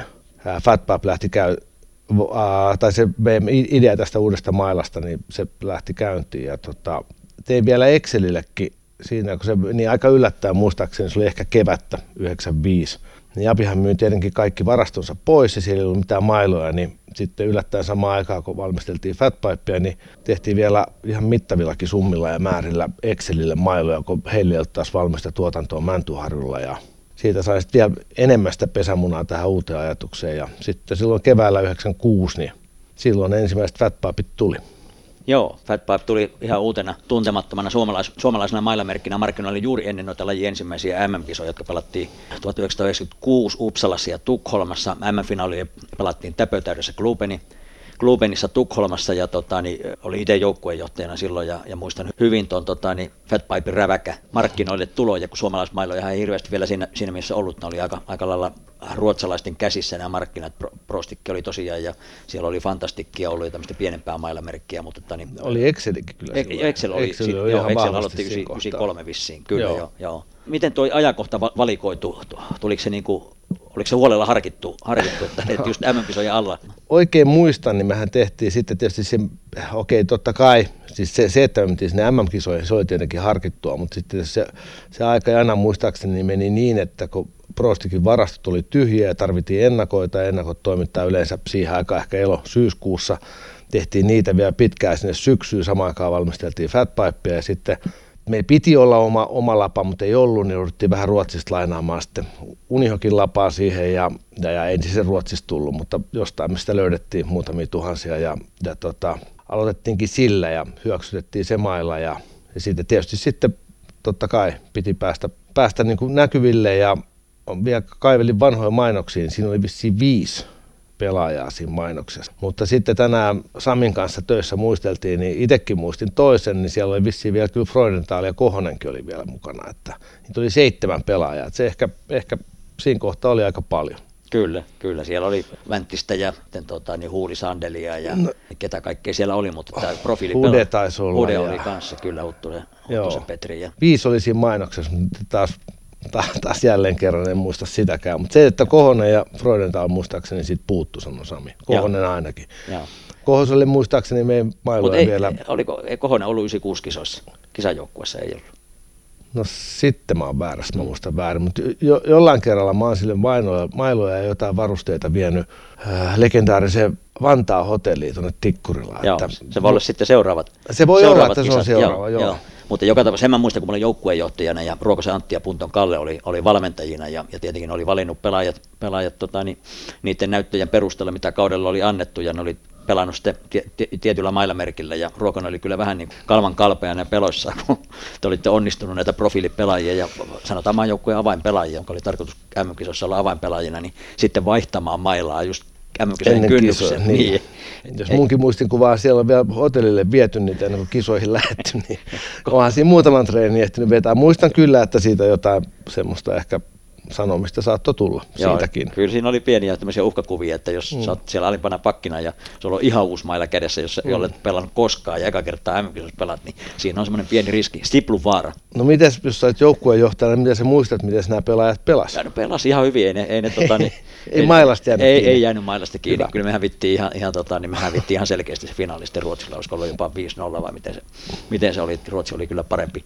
eikä johtunut mailasta. Mutta tosiaan ei mailatkaan auttanut maailmasta. No niin, niin. Jos näin, näin päin kääntää. Joo, se oli, oli ja muistanko mä vielä, vielä että, että siinä oli jotain, tai tietenkin Unihokki sitten kun huomasi, että hetkinen on, on, on Fatpipe Venom toi varsi ja sitten Unihokin lavat, niin eikö teillä ollut sitten saatavuusongelmia, että Uniho kieltäytyi tai, tai no, jotenkin esti, että saisi No se muuttui vähän hankalaksi ja eihän me niitä sieltä edes saatukaan, että No ei silloin väliin. Ne tuli Sveitsin kautta, maahantuojan kautta, mutta sitten sieltäkin me saatiin semmoisia lapoja, mitkä, mitkä oli sinänsä jo sekundaa valmiiksi, että sekään ei helpottanut sitä tulee, että ne vähän tuppas hajoilemaan ja sitten muistaakseni saattoi olla siinä hyväksynnässäkin jotain ongelmia, mutta se, mä tykkään kaikista säännöistä ja aikoinaan oikeiksi ollutkin, niin, niin, se, että jos säännöt sanoo, että siinä mailassa on lapa ja varsi, niin ei kai sitä voi. Oli kyllä kova paine muistaakseni siitä, äh, olisiko se ollut IFF vai joku, että se ei, ei hyväksy sitä mailaa, mutta ainakaan siinä kohtaa ei ollut sellaista, että eri mailamerkkejä, niin kuin vaikka lapaa ja äh, vartta saisi yhdistää. Semmoinen tuli sitten tämän jälkeen. Mm. Joo, ne piti niin kuin hyväksyttää sillä yhdistelmällä. Kyllä. Yhdistelmämailla sai olla, mutta se piti hyväksyttää erikseen. Kyllä. Ja sitten tuli jossain kohtaa tuli sääntö, että eri mailamerkin tavallaan vartta ja lapaa ei saanut niin kuin edes harjoituspeleissä yhdistää pitää tai jotain sen tapasta, mutta se tuli vasta sen jälkeen. Kyllä, kyllä. No, siinä oli ilmeisesti, niin kuin tuossa totesitkin, niin, niin teillä oli tarkoitus tulla oma lapa noihin kisoihin. Oli, se oli, sitten, oli, se, viive, joo, se, se tuli sitten syksyyn. Joo, kyllä, kyllä. Ja se oli nimenomaan tämä Kevlari, tai toi Venomi. No se oli, Venomi, joo, toi joo, se on just se, että se oli R6 aluksi ja sitten se on Kodari ollut sen jälkeen. Se on se meidän ensimmäinen lapa ja sekin oli varsin, se itse asiassa tehtiin tuolla Järvenpäässä ja se ei siihen aikaankaan kyllä edustanut kovin, kovin teknistä suoritusta, mutta hyvin pelattava ja se, se ominaisuus, mitä siinä oli, niin ne kyllä, tai mitä väitettiin, että siinä oli, niin varmasti löytyi siitä lavasta. Että siinä oli monta niin kuin hyvääkin asiaa, vaikka se kappaleena ei ollut kovin kaunis. Joo, kyllä. No miten toi alussa vähän niin kuin hämmenti toi Fat Pipe-nimi niin kuin mailamerkkinä yrityksen nimi, eikö ollut alusta lähtien Powerstick? Oli, joo, oli joo. Mutta mut mailamerkki ja se markkinointinimi sitten mailalla oli Fat, Fat Pipe. Tuntui alussa vähän vieraalta, mutta nyt näin, näin monenkymmenen vuoden päästä, niin se on ihan nerokas, nerokas tota, niin, nimi mailalle. Et mistä se sai alka, alkunsa? Onko se joku tarina, miksi se on? No siitä tietysti pohdittiin ja mietittiin pitkään, että kun oli ollut tietenkin Prostikkia ja Exceliä ja Unihawk tietysti se lajin nimikin toisissa maissa ja monenlaista nimeä oli ollut ja sitten jotenkin sitten semmoista vähän jotain kulmaa haluttiin siihen ja, ja kai semmoisessa pienemmässä piirissä ja ehkä Oliko saunassa? Öö, se saa, muistaakseni saattoi olla ehkä ruokapöydän, saunan jälkeen ruokapöydässä, mutta siinä oli, oli hyviä ystäviä ja sitä käytiin läpi ja varmaankin, en nyt edes muista, mutta jommankumman sanan keksin itse ja sitten joku, itse asiassa mun serkun tyttö keksi tämän toisen, se oli, se taisi olla Pipsa, mikä sen keksi ton, en muista kumman sanan se, varmaan ton paipin. Mutta toki oli mä niitä tutkinut monesta niin kuin lumilaudoista ja joka puolelta niitä niin kuin malleja tai ideoita, millaista se voisi olla, mutta se, siinähän se nyt oli läskiputki ja paksusuoli ja mitä kaikkea siitä on sanottukaan, että, mm, että, että ihan, ihan, hyvä nimi siinä kohtaa. On, on, on kuva, kuva on hyvin ja vähän niin kuin tavallisuudesta poikkeava. Toki, toki siitä on tullut mon, monta kertaa sitten pitkin varmaan tämän reilun 25 uraa aikana, niin ongelma on se, että jopa Suomessa niin monet ostajat ja monet niin kuin isot ketjut on aina luullut, että se ei olekaan kotimainen. Että se, siitä on tullut monta niin kuin ongelmaakin ja sit sellaista, että myynnin, jopa myynnin nestettä, kun on kuviteltu se tuontituotteeksi. Niin, no jos olisi ollut läskipiippu, niin kyllä mä no, on kuitenkin vähän myymempi. No niin, vähän myy- myymempi kuin läskipiippu. No joo, tosiaan tuo Venom oli en, ensimmäinen ja Venom, Venomista oli kaksi versiota, oli Kevlari ja sitten Venom Komppi ja tota, niin mä juttelin joku aika sitten Sompan Markon kanssa, niin, niin Markon kanssa niin nosti esiin, esiin, kun puhuttiin, että mitkä on niin kuin, ollut sellaisia niin poikkeavia tota, niin mailamarkkinoilla tai mailla evoluutiossa, niin, niin tota, tämä lapakulma, lapakulma, mikä tota, niin Fatpipeissa oli vähän jyrkempi, vähän niin kuin jääkiekkomailla omaisempi. Tai itse loivempi. Tai loivempi, niin, joo, loivempi, että et, tota, niin se, se, oli niin kuin jollain, tavalla, jo, jollain tavalla mullistava. Miten, miten te niin kuin päädyitte tuohon loivempaan lapakulmaan? Jos mä taas oikein muistelen, niin mun mielestä mä teen jopa jostain fanerista sellaisia ja sitten vähän eri mittaisten pelaajien kanssa katsottiin niin, että jos on normaali peliasento, että se olisi yhtä paljon lavan kannasta ja kärjestä niin kuin ilmassa. Ja se sädehän oli määrätty. Nyt se on ehkä vähän, nyt se on ehkä se on vähän 27 senttiä, se, se 270 milliä tai jotain vastaavaa, silloin se oli 260, niin se itse asiassa Sompasta tulee mieleen, mun mielestä Sompa pelasi aika paljon niin kuin yläkäsi ylhäällä koukussa, jotta se lapaus, Excelin lapaus kokonaan maassa, niin tämä sitten sitten monien, monien pelaajienkin kanssa on, mietittiin sitä kulmaa ja muun muassa Huule, Huulen kanssa muistaa, että sitä joskus pohdittiin ja pähkäiltiin ja tultiin selkeästi siihen tulokseen, että se voisi olla aika paljon loivempi. Joo, ja varmaan sellaisella ainakin pelaajilla, jotka on tottunut niin jääkikomailaa pitämään, niin Nimenomaan. se oli niin kuin, niin kuin niin. vähän sama, saman tyylin tai saman oloinen se tota, niin, pelinkulma. Ja, ja sanotaan niin päin, että ainakin se nykypäivänä on varsin vallitseva se meidän kulma, mikä mm. siellä nykyisin on Kyllä. kaikissa mailoissa. No tämän takia se Sompakin varmaan nosti sen esiin, että se on tavallaan niin. vähän mullistanut näitä mailamarkkinoita, että siinä mielessä olitte, olitte varmasti niin edelläkävijöitä oot pitkään tuossa niin totesit, niin pitkään ollut, ollut mukana ja, ja nähnyt, nähnyt niin monenlaista mailaversiota ja oot ollut kehittelemässä, niin jos sä lyhyesti pitäisi kuvata, niin millainen on hyvä salibändin maila? Mitkä on niin keskeisiä asioita sen hyvässä mailassa? No, ekaksi tulee mieleen tietenkin sellainen, että kuluttaja haluaa eli se on myyvä. Että mikään muuhan siinä ei merkkaa, että se, että että, että se menee hyvin kaupaksi, se on tietysti se olennainen asia. Siihen tietenkin liittyy varmaan sitten kevyt varsi, oikein kokoinen lapa, oikeat koveruudet ja sitten, että se olisi niin kuin tasapainossa se, että se on, jos on oikein kevyt lapa ja sitten vähän raskaampi varsi, niin se kuulostaa ehkä sitten niin kuin, se tasapaino ei ole hyvä, mutta sitten mailla ja lapa muodostaa hyvän kokonaisuuden, että se mailla on tasapainoinen ja hyvä pelattavuus. Ja tietysti se tärkeintä on, että se myy. Mm. Ja siihen ehkä sitten liittyy värit ja moni, moni muu asia, mutta se, ja sitten se on se, tämän, tämän, kun valmistaa tuotteita, niin se on se ydinkysymys, että pitää yrittää valmistaa jotain sellaista, ei semmoista, mistä itse tykkää, vaan semmoista, mistä omat asiakkaat tykkää. Että se, se pitää pitää aina mielessä. Kyllä, kauppa, kauppa, kauppa käy. Kyllä. Ja alussahan ne niin kuin, no, mailat ja väritykset, niin ne oli teippauksia ja teipeillä ja nykyään, ne, nykyään ne vissiin maalataan. Joo, ne maalataan kaikkea, sillähän niitä ei enää aikoihin voinut Suomessa tehdäkään. Aivan. Joo, joo, ei, ei varmaan, on liian kallista tehdä täällä. On. Joo. Eikä sitä kukaan edes tee. Aivan. No Fat, Fat Pipin tulo maailmanmarkkinoilla tapahtui, niin kuin tuossa todettiin, niin tuli nopeasti ja ryminällä ja, ja, ja jollain tavalla, kun, kun muistelee ja itsekin oli, oli, oli silloin tota, niin, niin sanotusti kuviossa mukana, niin taustoihin liittyy semmoinen jonkinlainen mystisyys, kun spekuloit, että ketkä siellä, ketkä siellä mailamerkin taustoilla on. Totakaan mä en tiennyt, että sä olit, olit tota, niin silloin Japin, Japin kaverina siinä Prostikissa. Ja, ja, tota, niin. Mä en ollut siinä kaverina, mä olin niin kuin alihankkijana. Aivan. Et se oli niin kuin Japin ihan oma, oma, oma juttu. Kyllä. Osa spekuloi, että onko siellä Vienola mukana tai onko siellä Perttilä, ja Perttilä oli myynyt tosiaan 95, kun muistelit, myi sen tota, niin Excelit Prostikin, ja siihen liittyy kilpailukielto, kilpailukielto varmaan, varmaan Japillakin, ja osa spekuloi, että onko siellä kurre takana ja niin, edelleen. Niin edelleen.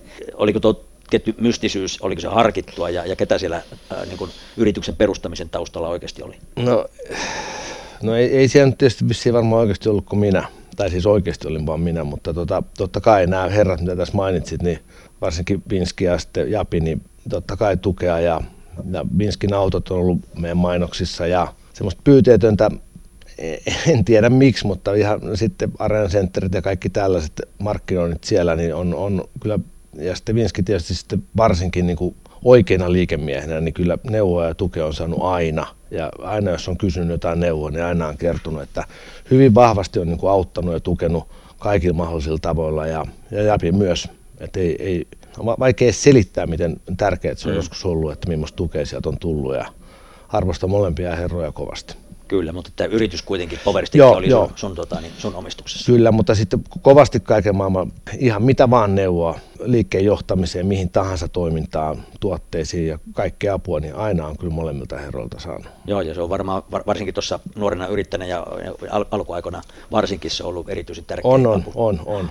Ja pyyteetöntä ja pitkäaikaista yhteistyötä on monella, monella taholla tehty muutenkin. Kyllä. No tuossa todettu jo useampaa kertaa, että, että, että halusit olla niin kuin muista poikkeava ja, ja markkinointi, markkinointi ja mainonta oli melko lailla räväkkää ja halusit tehdä asioita eri, eri tavalla kuin, kuin, kuin perinteisesti maailmanmarkkinoilla oli silloin vielä aika lyhyillä maailmanmarkkinoilla, mutta kuitenkin että oli tehty aika perinteiseen tyyliin ja toitte jollain tavalla semmoisen raikkaan tuulahduksen, että, että asioita tehtiin eri tavalla. Itse olin tota, niin Salibändilehden päätoimittajanakin pit, pitkään ja muutama kertaa jouduttiin pohtimaan teidän, teidän mainosten suhteen, kun nostitte mainostilaa Salibändilehdestä, että missä menee se hyvän maun, maun raja, mutta tota, niin varmaan sekin toi markkinointi-ilme ja, ja se, että halusitte tehdä asioita eri tavalla ja vähän niin kuin keskustelua ja huomiota herättävästi, niin varmaan ei, ei ollut sattumaa, vaan harkittua.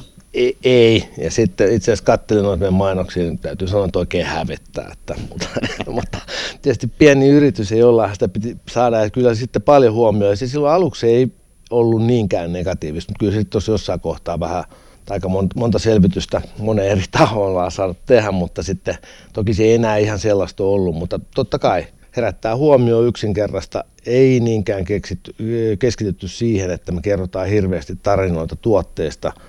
Jos sä kerrot kovasti tarinaa tuotteista ja sitä tarinaa ei löydykään siitä tuotteesta, niin se on se iso virhe, mitä voi tehdä, jos väittää, että on hirveän jäykkä ja hirveän kevyt, niin jos ei se pidäkään paikkansa, niin se kyllä osuu varmasti omaan nilkkaan. Mutta en, enemmän semmoista imakomainontaa sellaista toki harrastettiin paljon ja olihan siinä aina, ainakin joku sanallinen yhteys aina siihen mailaan. Että. Mm.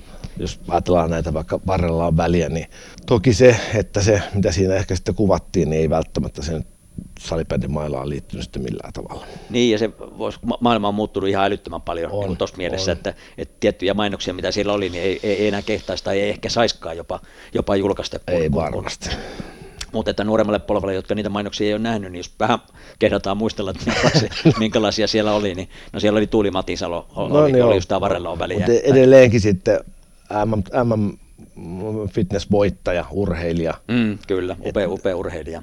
Ja oli, oli sitten Itse jotain... aerobikin maailman. Aerobikin, niin, aerobikin kyllä. Ja sitten oli jotain, jotain tällaisia, niin kuin, niin kuin sanotaan, että nuoripari herää, herää sängystä mm. aamulla puoli alastomana ja Fat Pipe on tietenkin vahvasti mukana tässäkin ihanassa aamuhetkessä. Siinä oli Markus Huhtimon jalat. Kyllä, kyllä. Mutta tämän tyyppisiä, joo, tämän tyyppisiä joo, mainoksia oli, oli, oli, tosiaan kyllä ne niin kuin herätti huomiota ja sillä tavalla saitte varmaan, niin kuin, tai varmaan auttoi ja siivitti sitten tota, niin, sitä tähän teidän, teidän niin kuin markkinoilliseen menestykseen.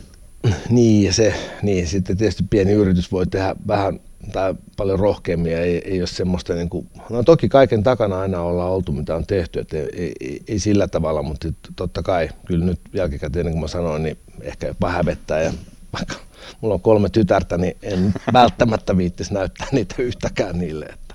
Oliko joku vielä tehty Amerikoissa tämmöinen niin povipommi? Povipommi oli no, jossain mainoksessa. On niitäkin sitten. Että sitten totta, totta siinä joku kuvaaja lähti jonnekin ja sitten niitä kuvia tarjottiinkin meille ja sitten että siinäkin piti vähän katsoa, että, että, että, se, että ne on kustannustehokkaita ne kuvat ja sitä aina, että oikeudet on niihin ja siinä oli monta sellaista, mutta sitten se jossain kohtaa oli vähän ehkä, tai ainakin ne jälkikäteen ajateltuna, ei ehkä niin asiallista.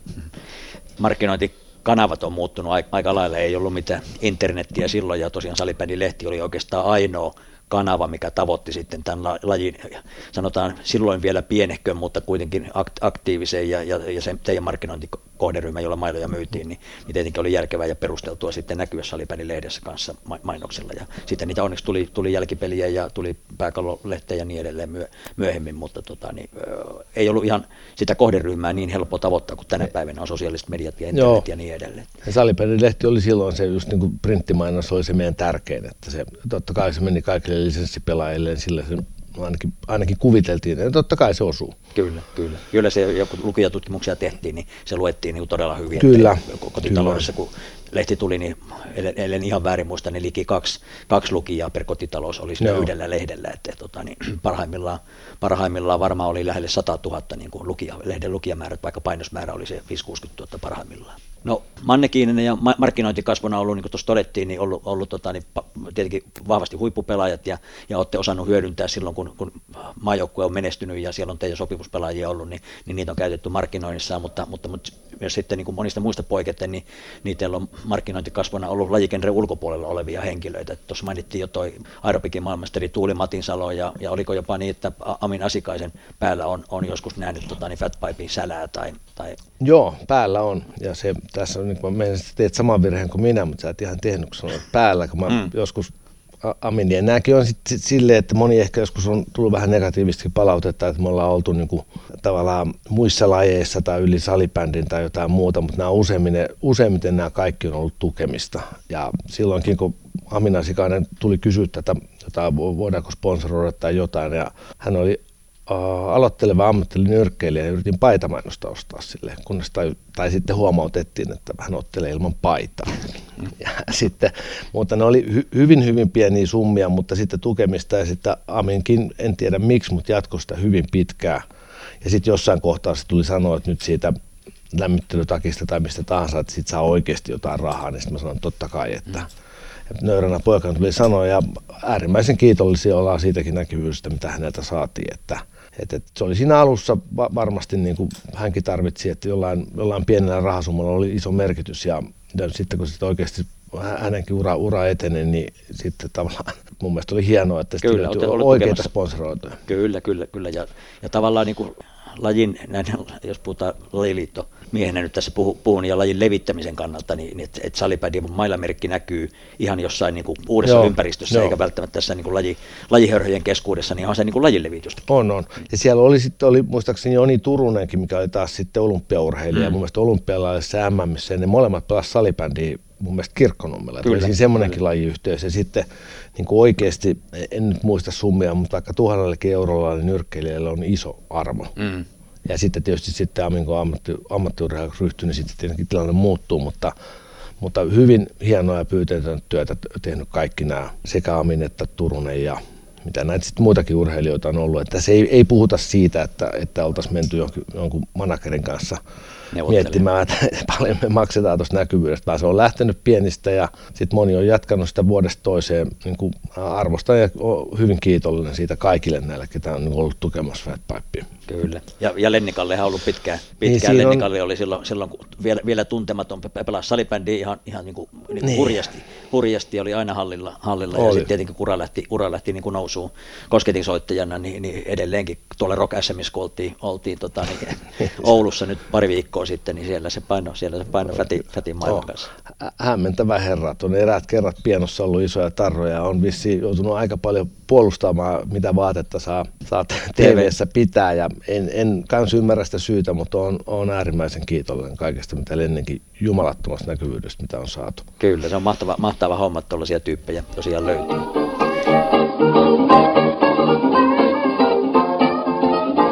Tuossa jo vähän, vähän tota, niin sivuttiin tätä niin kuin mailamarkkinoinnin tuke, tukena olevaa niin kuin rättikauppaa. Fatpipe oli, oli ensimmäinen, joka, joka niin kuin vahvasti toi, varmaan Ruotsissa oli unihokkia ja niin edelleen, mutta että näin suoma, suomalaisen ja Suomen näkökulmasta niin kuin vahvasti tätä oheismateriaalia, eli teepaitaa ja reppua ja niin, niin edelleen sitten tota, niin markkinoille tukemaan sitä mailamarkkinointia. Muistan, kun oikein oli jopa niin kuin koululaistuotteita, penalia ja sellaista joo, niin kuin joo, se on, itse asiassa se oli taas kurre juttu, että me, me annettiin lisenssi hänelle, että hän pystyi tekemään niitä. Varmaan muutaman kauden teki aivan niin kuin penaaleja, kumeja ja mitä kaikkea tekikään. Että, ja ilmeisesti, jos jatkuu useammankin vuoden, niin varmaan siinä kohtaa meni kaupaksi. Mm. Minkälainen merkitys noilla oheistuotteilla on niin kuin, niin kuin sun mielestä ollut Fatpipen tunnettuuteen ja sitten, sitten ylipäätään liikevaihtoon? Että... No ei, ei se, siis ne on kumminkin sitten tekstiili, on, että, että ehkä kaupalle sillä on enemmänkin ollut merkitystä kuin meille, mutta toki pipoilla ja repuilla niitä myytiin jossain kohtaa varsinkin paljon ja varsinkin meidän marketeissa. Ja niissä vissiin molemmissa tuotteissa kävi yllättäen silleen, että myynnit kasvoi, niin kuin, myytiin varmaan reppujakin 7000 vuodessa ja pipojakin saman verran, mutta sitten jotain ihmeellistä ketjuudistus tapahtui ja jos mä nyt oikein ymmärsin, niin siinä, siinä tuli se, mistä mä tuossa alussa vähän vihjasin, että siitä nimestä ei aina etua, niin veikkaa, että siellä oli joku ketjuohjaus ja mietti, että jos kavennetaan niin vaikka reppumalliston brändejä, niin sitten ajateltiin, että ei tätä tämmöistä, että okei, silloin sitten Fatpipe on, on Jansportin ja Puman ja Nike-reppujen rinnalla ja sitten ajattelin, että ei tämmöistä pientä ulkomaista merkkiä täällä tarvita ja se sitten yksi, kaksi loppu, itse asiassa molemmista loppu siihen kohtaan, että ei niitä enää tehty. Toki tukemisessa niitä on ollut paljon ja, ja tekeehän Fatpipe edelleenkin paljon, mitä liittyy salibändiin, peliasuja, pelisortseja, tuulipukuja, mitä tahansa sukkia – mutta enemmän se on nyt mennyt siihen, koska niillä ei enää tavallaan, niillä oli kova kysyntä, mutta sitten jostain kumman syystä ne lähti noista marketeista ja Suomessa tekstilin myyminen muuten kuin marketille on aika vaikeaa. Aivan. Joo, se on sitten näpertely kyllä. Jos on, ei, sitten meillä ei ole, se on niin keskittynyt toi, toi vaatemarkkina täällä, että sit, toki sitten urheiluliikkeisiin menee hyvin seuroille ja näille, jos on seura-yhteistyötä ja tällaista, niin menee kyllä näitä Mm, peliasua, sortseja, niin kuin lajiin liittyvää tekstiiliä. Mm. Ja tietenkin mailakasseja ja päkejä. Niin, just niitä, ne, joo. Niillä on kysyntää. On. No tuossa aiemmin todettiin jo noista, noista profiilipelaajista, että olette hyödyntänyt onnistuneesti niitä, niitä markkinoinnissa, mutta kuinka vahvasti nuo pelaajat on ollut sitten tuotekehityksessä mukana? No hyvinkin vahvasti, että tietysti kaikki, mutta se, siinkin ehkä kannattaa melkein tulla mennä sählykouluun tai katsoa näitä 10, 11, 12 vuotia, mutta totta kai kaikki. Meillä on ollut niin kuin mitä me tuossa vielä listattiin, on tietysti Markus ja äh, Kroosten on ollut meillä töissä, mutta on ollut Kapanen ja Sakulehtinen ja Lehtiä. Ja... Hel- Helenius, Helenius mä unohdin se mm. niin siellä ja sitten siellä on Strömstenia, Strömstenia ja... ja sitten Rasmus Kainulainenkin on ollut vielä nyt, nyt niin kuin tuorempia, nuorempia pelaajia, Kosola ja Mummo Ojalakin on ollut siellä ja Timo Mäkynen ja, ja sitten meidän Jemppa tietenkin, mikä maailmanmestari hänkin. Mm naisten puolelta. On, on paljon ja sitten tietysti, mutta siellä yleensä se lähtee, se, meillä se suunnittelu ei ole niinkään lähtenyt siitä, että millaista lapaa he haluaa, vaan mitä niillä on niin taas sieltä kentän tasolta tietoa, mitä se meidän kuluttaja tarvitsisi, mutta, mutta totta kai sitten siinä kohtaa, kun se lapa tulee, niin ensimmäiseksi mentiin meidän kellariin testaamaan, että onko kanta tarpeeksi jäykkä ja totta kai erilaisia laukaisutapoja, jotkut lämää, jotkut tekee, niin hetihän sitä on tutkittu sillä tavalla. Mutta ei ehkä sellaista, mitä on markkinoilla nähty, että on jonkun pelaajan nimikkömailla, niin ne usein saattaa olla niin eksoottisia ne, muista vaikka Janne Tähkän lavat, niin ei sillä kukaan muu voi pelaa kuin Janne Tähkä. Mm, että mm. jos semmoisen teet sitten, niin siinä saattaa tulla sitten pieni, pieni muotoinen virhe, mutta siis tot, totta kai kaikki pelaajat. Ja sitten ne on ollut tärkeitä meillä, mitä meillä on parhaimmillaan, pahimmillaan ehkä 35 kesätyöntekijää kahdessa jaksossa kesäsin, niin nehän on kaikki lähestulkoon niin kuin tästä lähialueen salibändipelaajia. Ja niiltä me on kysytty paljon. Ja totta kai sitten nämä sitten, sitten lopputuotteen tarkastuksessa ilman muuta. Ja suunnittelussakin on ollut, Markuksella on ollut iso osuus ja Helellä ja kaikilla. Mm. Mutta sitten se on semmoinen konsensus, mikä siitä sitten kasataan, että mitä pitää olla. Kyllä. Joo, ja tuo, tuo on tosiaan niin kuin iso merkitys niin kuin työllistäjänä sitten, sitten kesätyö, ty, kesätyöpaikkoja sähly, sählynuorisolle, että meillä täällä liiton organisaatiossakin niin, niin muutama, muutama lapset ollut, ollut tota, niin, jotka pelaa, niin ollut siellä, siellä kesätyössä ja ovat tosi kiitollisia, että Joo. on pystynyt kesätyöpaikkaa tarjoamaan, että se on, niin kuin on. Iso, iso tärkeä juttu. Tuossa puhuit, että ei ole nimikkomailla, mutta Vinskillähän on, Vinskillä no, on niin, niin, totta, totta. Mutta se ei vissi on niinku laajemmassa levityksessä. Niin se, sanotaan niin, että saa olla aikamoinen myyntimies, kuka sitä pystyy nykypäivänä myymään. Eikö siinä ole toi, tota, niin Venom, tai tuo kompi, kompin lapa täysin suora ilman kourua? Ja... Se on itse asiassa, siinä on Prostikin lapa. Aha, okei. Okay. Eli se on, se, se, se on täysin suora lapa, mutta se on, Eli se on Prostikin peru ja siitä on otettu sieltä, siinä nokas on lukenut Prosti, mutta se on otettu pois, mutta se saattaa olla niin, jos oikein muistan, niin se ei ehkä ollut Prostikin, vaan se oli muovitehtaan lapa. Onko se Järvenpää? Joo, joo se, oli se, se on itse asiassa toinen, joo.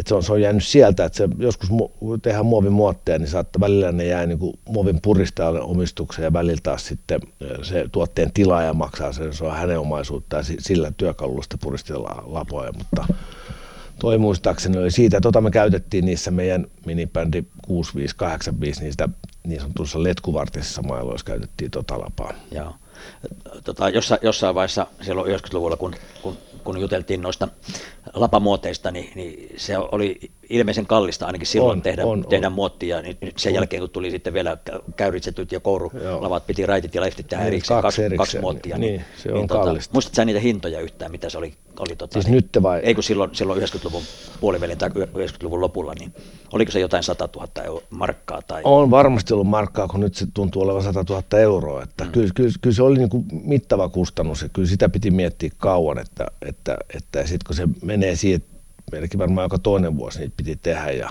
ja kyllä, se, kyllä siinä kannattaa perehtyä ja panostaa pohtia tarkasti, mitä siinä tekee, mutta se on, se on kallis investointi. Et sen jälkeen se per puristettu lapa ei ole niin kallis, mutta sitten se on hyvinkin edullinen, mutta se, se muottikustannus on aina kova. Joo, joo ei kannata niin lähteä kokeilemaan, että olisikohan tämä ei, hyvä, pitää ei. suunnitella aika valmiiksi. Ja meilläkin niissä lavoissa niin on siellä varmaan niin kuin vissiä ja ravia ja orkkeakin, niin niitä on muutettu ja korjattu niin kuin kymmeniä kertoja. Ja se taas aina helpottaa sitä, kun on kotimainen, sitä pystyy tekemään täällä. Voi mennä tehtaalle, lisätään tuohon, tai suunnittelijan kautta tehtaalle, lisätään tuohon, pannaan yksi ripa, paksunnetaan, tehdään mitä tahansa, niin se on oleellisesti helpompaa tehdä täällä, kun lähettää sähköpostia vaikka kaukoitään. Mm. Miten tota, niin, noissa lapamateriaalissa on tapahtunut varmaan aika muista kehitystä, että ne oli aikoinaan, aikoinaan oli semmoisia ämpärin, ämpärin muovijuttuja, mutta nyt, nyt ne on varmaan vähän erilaisia. Onko sulla niitä niin kuin, no, Joo, on, on, on tietysti. Silloin aikoinaan oli niin kuin polueteeniä ja äh, tota, poluamidia. Se amidi oli sellainen, no ehkä nyt yksinkertaisesti sanoa, että se ei kellu. Että se, se ominaispaino oli vaikka 1,1, eli se, se ei kellu, se painaa enemmän kuin vesi, ja taas polueteenissä on joku 91-92 niin se tilavuuden, tilavuuden, suhteessa tilavuuteen, niin mm. niin se, se kelluu. Eli niin saattoi olla noin 10 grammaa eri eri, tota, jos lavan paino oli 75-85 grammaa, niin se nailoni oli aina aika paljon painavampi ja se oli hirveän vaikea käyristää. Et sen, sen muistaakseni ruiskutuslämpökin on yli 300, kun niin se oli 200, niin sitä mm. piti kuumemman puhaltamalla huolella lämmittää, mutta se piti sen. Mutta nythän on jo pitkään menty taas propeeniin. Sen ominaispaino on suunnilleen sama kuin polyeteeni, mikä ennen oli ehkä se valtamerkki. Ja nyt taas nämä nuoret tykkää siitä propeenista ja se on taas pik, ei ehkä välttämättä jäykempi, mutta se on erilainen ja se on tullut hyvinkin niin kuin halutuksi kysytyksi. Ja sitten vaikka se sanotaan aina, moni sanoo, että se on ämpäri muoviakin se meidän polu eteen, niin, mutta se on, se on puhalluslaatua ja se, se on, on erittäin hankala saada tuonne muottiin. Tuossa lavassakin on yli 2,5 metriä käytävää. Ja se on puhalluslaatu, niin se menee huonosti täyttää ne käytävät. Ja, ja se sitten, kun aina haetaan vaan sitä, että se olisi mahdollisimman kevyt ja mahdollisimman jäykkä, niin sitten se jossain kohtaa tulee se raja vastaan, että sitten niitä alkaa halo, hajoilee, kun se on tarpeeksi kevyt ja jäykkä.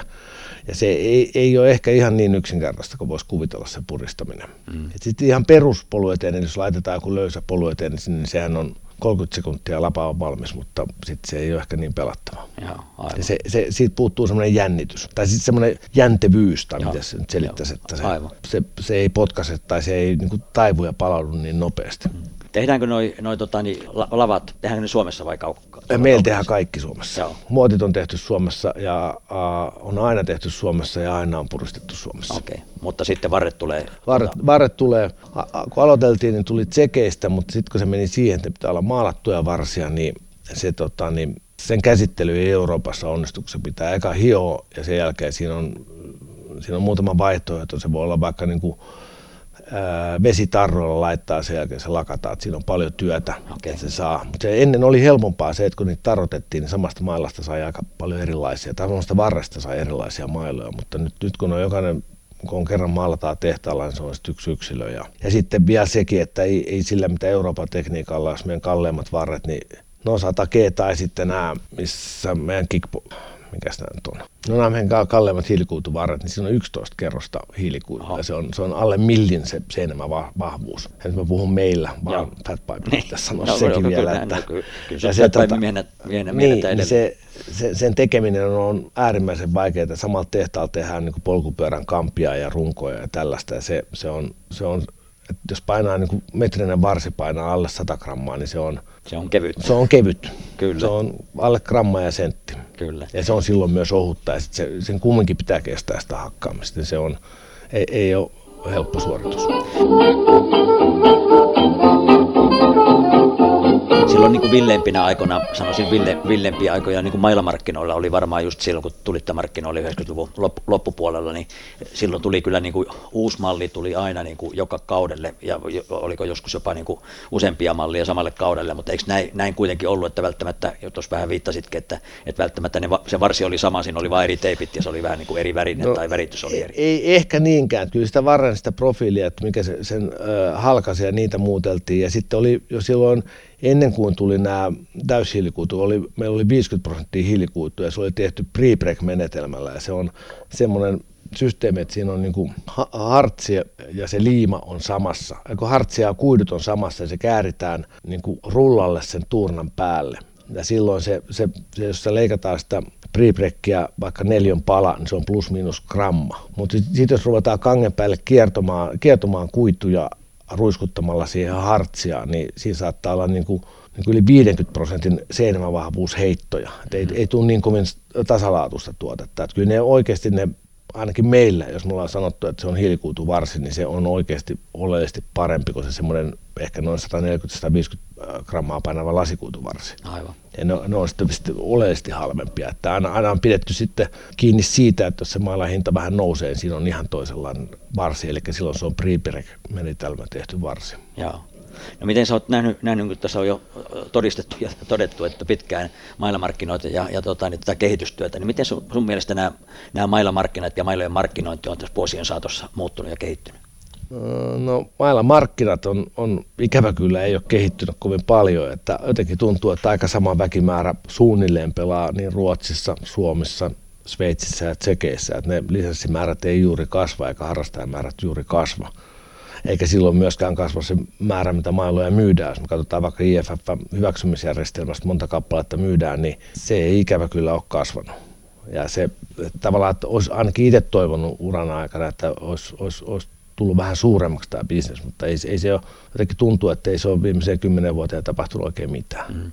Miten sitten tuo mailojen, mailojen kierto, onko ne nykyään mailat liian kestäviä, onko se kierto, onko se jotenkin merkittävästi vaihtunut? No se, se, se joo, tietysti asiakas on siitä sitten se on vähän niin kuin se jääkiekko maillakin, että se voi yhdestä, lyöt sen tolppaan, se hajoaa siitä yhdestä kerrasta, tai joku astuu päälle, se hajoaa yhdestä kerrasta. Et jos sä teet hirveän, että ehkä ne on liian kestäviä, joo, mutta sitten jos sä heikennät niitä, niin sitten niitä tulee reklamaatio niin hälyttömästi takaisin, että se, ja sitten kuluttaja suoja sanoo, että siitä pitäisi pystyä varmaan se kolme kuukautta pelaamaan, ja pojat pelaa viisi kertaa viikossa, ja niitä mailoja hakataan, ja niitä pelata, niitä, no, siis mailat voi osua yhteen. Mm. Ja jos sulla on semmoinen alle 100 grammanen varsi, niin se tota, ei varmasti kestä toinen katkea. Ei. Ja sitten se, jos on uusi, niin sitten niitä vaihdellaan. Että siinä on sitten se toinen ongelma, jos ne kestää liikaa. Peruspelaamista se, se maila on ikuinen, jos sillä pelataan oikein. Mm. Lapakuluus on ainoa. Joo. Joo, ja sehän niin kuin testeissä sitten pitää katketakin tietyssä, niin, tietyssä niin, niin, se on sekin vielä. Enää niin. ei ole säärisuojia. Ei, säärisuojia, ei, milloin mailla katkee, ei, kun, kun sääri katkee, ei, kun se vaikutus lipsattaa toisen, toisen nilkkaan. Ja sitten se, että jos sä oot maalin kulmalla ja ammut siitä vaikka kulmalta sisään, se osuukin siihen tolppaan, niin jos se sopivan kohtaan varten osuu, niin katkee varmasti. Kyllä, kyllä. No miten silloin alussa tuota, niin ruotsalais, ruotsalaisten peli, salibändi, näin väitetään, että alu alkaa ja varmaan näin onkin, mutta niin, ja, ja oli ruotsalaismaille oli uniokkeen jollua ja, ja niin edelleen, ja, ja tota, niistä suomalaismerkkiä kun alkoi tulee, niin miten, miten teidän niin kuin, Ruotsin vallotus ja ylipäätään kansainvälinen vallotus, miten, miten vaikeaa se on ollut, ja, ja tota, niin onko siellä ruotsalaiset pistänyt kapulaa rattaisiin teidän tota, niin, ää, mailamarkkinoille?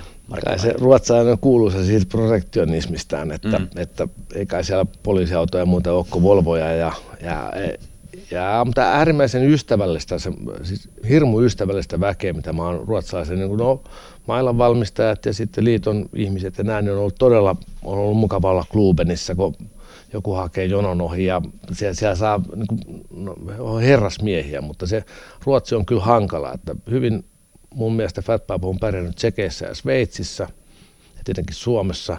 Se Ruotsi on vaikeaa ja sitten mä jotenkin väittäisin, että siinä se suomalaisuuden, että meilläkin on avainlippu mailoissa ja lavoissa ja palloissa, niin siitä saattaa Ruotsissa olla jopa haittaa. Ja se ehkä juontaa esimerkiksi 60-70-luvulla, että sinne on iso paljon, tai paljon suomalaisia maahanmuuttajia mennyt ja Ruotsissa on kaikki parempaa ja Ruotsi... Niin, ja sitten saattaa, jostain on lukenut, että Ruotsin vankiloissa puolet vangeista on suomalaisia, sitä väestöä ei joskus siellä noin 700 000, niin se voi olla, että se saattaa myöskin vaikuttaa siihen, että se suomalainen tuote ei ole niin kova juttu, mutta kyllä me kohtuudella siellä on pärjätty ja me taas anteeksi, että mm, on pärjännyt kohtuudella siellä, ja mä uskoisin niin, että ainakin me ollaan enemmän myynyt öö, mailoja Ruotsiin, kun taas vastaavasti esimerkiksi Unihok on pystynyt myymään Suomeen. Aivan. To, toki sitten Oxdok on eri asia. Mm, kyllä, kyllä. kyllä Mutta kyllä. No, ei, ei se ole helppoa niillekään niin. Mm, kyllä. No miten mailamarkkinat noin yli, ylipäätään on jakantunut eri, eri, eri mailamerkkiä, jos et ihan pysty, pysty markkinaosuuksia lonkalta heittämään, mutta noin niin kuin näppituntumana? Mutta onhan se, se vanhin ja suurin, niin, eli Unionkaan se tietenkin on, on, on, se suurin siellä. Ja sitten meidän mu- muilla ehkä vähän vaihtelee se, että Oxdok on varmasti kovassa kasvussa ja me ollaan ehkä oltu aika stabiileja ja, ja kyllä siellä ilmeisesti Salmingillakin kovia vaikeuksia, ainakin jos mitä nyt osaa netistä katsoa tulo, talouslukuja, niin ei, ei, se oikein hyvältä sekään näytä, että, että, että kai se vähän vaihtelee. Ja nyt taas kotimaan merkeillä on aika monelle mennyt aika huonosti, että mm oikeinkin huonosti, jos ajattelee, että mitä vaikka, missä on reelstickit ja missä on, no on niitä vissiin jossain on, sitten on karhut ja missä on plastit ja... Ne on kadonnut, kadonnut realistikki varmaan kokonaan ja ka, plasti on kadonnut. Ja... Mm, ja sielläkin vissiin kävi varsin harmittavasti omistajalle. Ja sitten, sitten ajattelee Exceliin, niin Excel on kuitenkin OYJ, julkinen yhte, y, y, yritys ja ne luopu sportista. Mm. Kyllä, ja omistajuus on vaihtunut monen kertaan siellä. Niin se on lisenssihaltija, niin se Kyllä. on varmaan, onko se nyt kolme konkurssia peräkkäin. Ja se aina välillä harmittaa, kun joku voi tehdä kaksi miljoonaa vuodesta tappioa ja porskuttaa edelleen. Ja me jos tehdään, me, jos Fatpap, jos kerrankin tekee tappioa, niin se voi olla pankkia ja anna ikin rahaa sulle. Mm. Että se on, on ollut hankala kilpailutilanne siitä moneen kertaan, että aina tulee markkinoille joku, joka syytää pilvin pimeän rahaa. Ja se hakee pikavoittoja. Hakee niin, pikavoittoja. Niin. Ja sitten kun se pikavoitto näyttää aina olevan miinus kaksi miljoonaa vuodessa, niin se aina, aina jää välillä vähän harmitti. Niin. Sveitsissä ja Keski-Euroopassa te olette vissiin, niin kuin jos ajattelee niin kuin muita mailamerkkejä, niin ihan hyvä asema siellä. Joo, joo meillä on, on ollut hyvä onni, meillä on oikein hyvät maahan, meillä. Fatpipella on oikein hyvät maahantuojat tuolla, tuolla tota, niin, Sveitsissä ja Tsekeissä. Se, siellä mä luulen, että asema on ihan, ihan hyvä ja onkin ihan hyvä, mutta se Ruotsi on tietysti aina haaste ja mä luulisin, että nyt tässä, mitä nyt on vähän jutellut Samin kanssa, niin mä luulen, että sitä Ruotsia nyt vähän ää, muutetaan sitä systeemiä. Se olisi pitänyt muuttaa ajat sitten, mutta sitten mä luulen, että nyt uusi omistajuus johtaa siihen, että sitä muutetaan vähän radikaalimmalla tavalla. Aivan. Miten tuossa vähän jo vink- vinkkasit, että ei ole maailmanmarkkinoita tässä pitkä vuosikymmeniä aikana kasvanut ihan niin kuin olisit, olisit toivonut ja, ja ehkä jopa odot, odottanut,kin niin onko tota, niin salibändimailojen myynti ollut kannattavaa tai onko se ollut hyvä bisnes? No, just tätä, sitä voisi tietenkin kysyä just sieltä Riistikiltä, Karhulta, Exceliltä, Plastilta, mutta kyllä kun kovasti on yrittänyt ja kovasti tehnyt töitä, niin kyllä siinä on leivän syrjässä pysynyt. Mm. Palataan kohta tuohon, sä tosiaan myyt ton Poveristikin, palataan siihen, siihen kohta, mutta vielä niin kuin tähän hyväksyttämisjärjestelmään ja, ja tota, niin Poveristikin eli Fatpipe ja sinun suhteisiin niin tuonne kansainvälisen liiton hyväksyttämisjärjestelmään. Miten hyvänä tai, tai minkälaisia haasteita sä oot kokenut tuossa hyväksyttämisjärjestelmässä, joka, joka sitten otettiin käyttöön vuonna 1999? Niin se, sehän on hyvä asia ja se ehkä nyt sitten jonkun EU-lainsäädännön jonkun muun taholta saattaa olla niin kuin vähän ongelmallista, mutta ei, ei se mua ainakaan ikinä haitannut millään tavalla. Toki meillä muutama pieni kina on ollut siellä, mutta se kuuluu asiaan. Se kuuluu asiaan ja me, se ei ole ainoa paikka, mutta se on, no jos joku, no meillä oli kuulemma liian jäykkiä varsia, mutta sitten taas oikeasti kun luetaan sääntöjä ja jos siellä mitataan mailaa eikä vartta, niin siitähän se selviää aika helposti, mm. että onko mailassa krippi vai eikö ole krippi, ja jos kahdesta millistä puhutaan, niin se, että, ja miten päin, jos on ovaalikrippi, niin miten sitä mitataan, niin se on tolle aika helppo homma. Mutta tota, on, on, se varmasti hyvä ja se varmaan suojaa markkinaa, mikä ehkä nyt sit saattaa olla jollain tavalla jonkun lainsäädännön vastasta.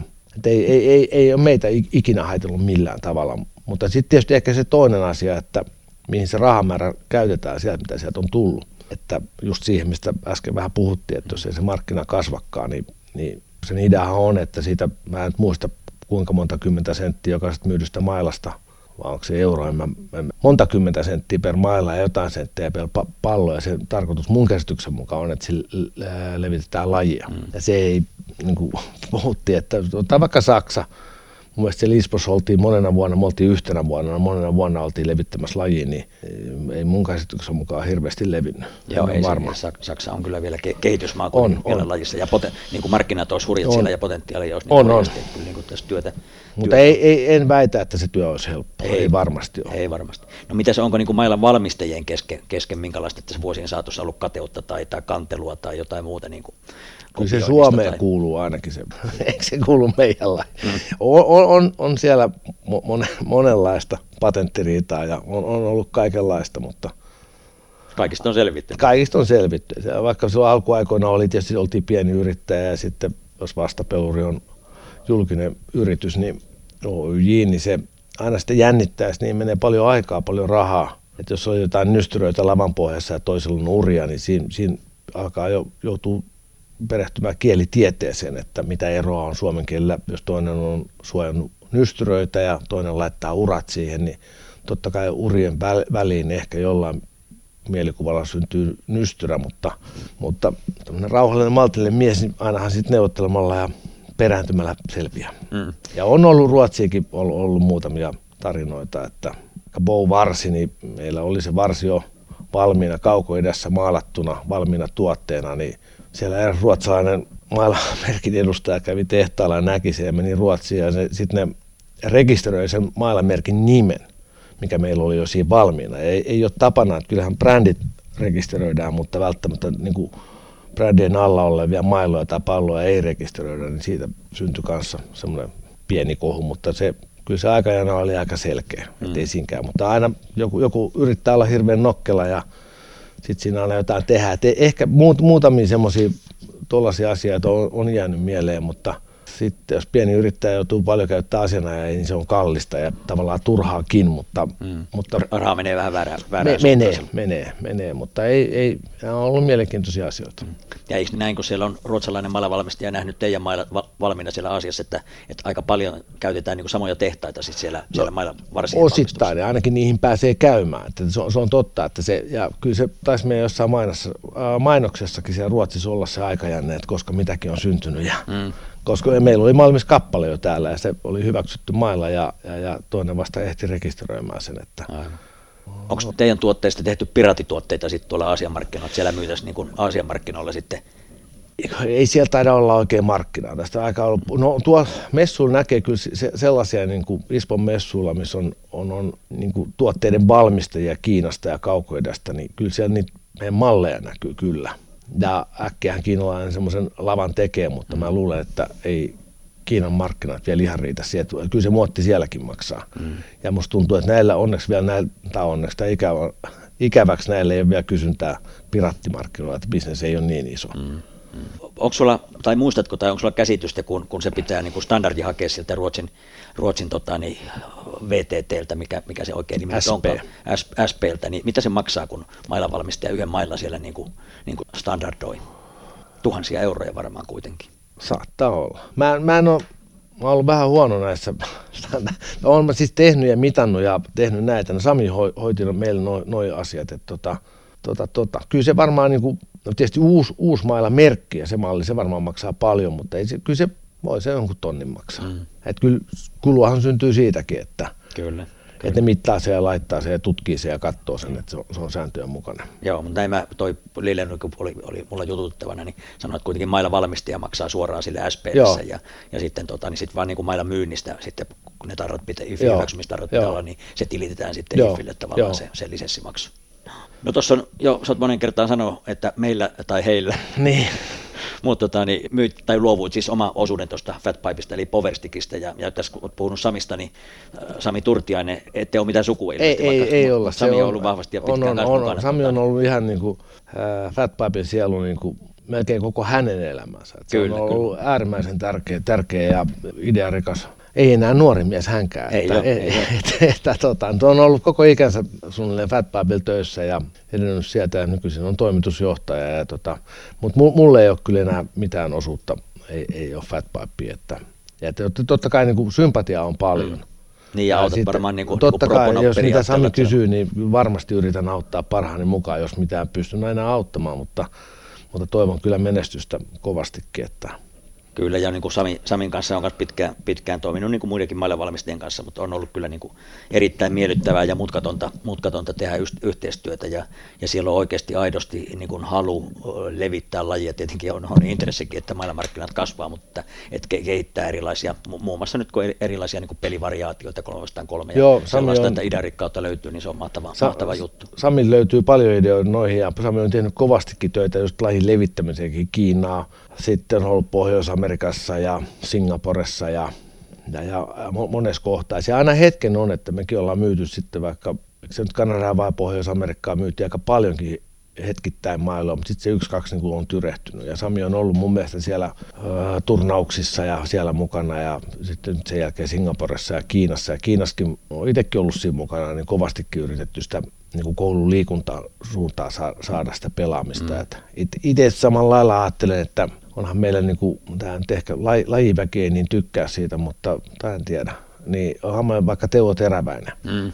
Ja eikö ole se Junnu Suomen mestari? Kyllä se pelasi, erään joukkueessa pelasi. Niin si- siihen on ollut mun ajatus, aina kun puhutaan, että josko nämä niin juniorijääkiekkoilijat Pohjois-Amerikassa ja Kanadassa, josko ne ottaisi se vaikka kesäharjoitteluja, kesäturnauksia ja semmoisia treenaamisia, niin se kyllä ainakin meidän nämä tietää töissä sanoo, että Teräväisen kiekon käsittelystä näkee, että hän on tausta. Kyllä, kyllä, ne, niin kuin, jotain ketä sinne haastattelee pehmeät kädet, pehmeät Joo. kädet. Että kyllä, kyllä niin kuin joku tuossa totesikin, joku jääkiekkoilija, kun piti luonnehtia niin kuin terävästä, niin se on semmoinen salibändi äijä. Niin, mm. niin, niin. Kyllä sen, kyllä sen näkee, näkee pelityylissä. Eikö se Ahokin tehnyt jossain joku muutama vuosi sitten teki semmoisen harhautuksen, mutta se päättyi vähän huonommin, kun se taisi ajaa siihen miinaan sitten. Mutta, kyllä, mutta ja granuli ilmaveivit, on, on, on, ilmaveivi alu, alu alkaa tullut. No niin, on niin, näitä, on se on meidän Janne, että se on, on just näin. Mutta se, että se menisi enemmän ton kanssa, että ja sama sitten koululiikuntakiinalaisia on niin paljon ja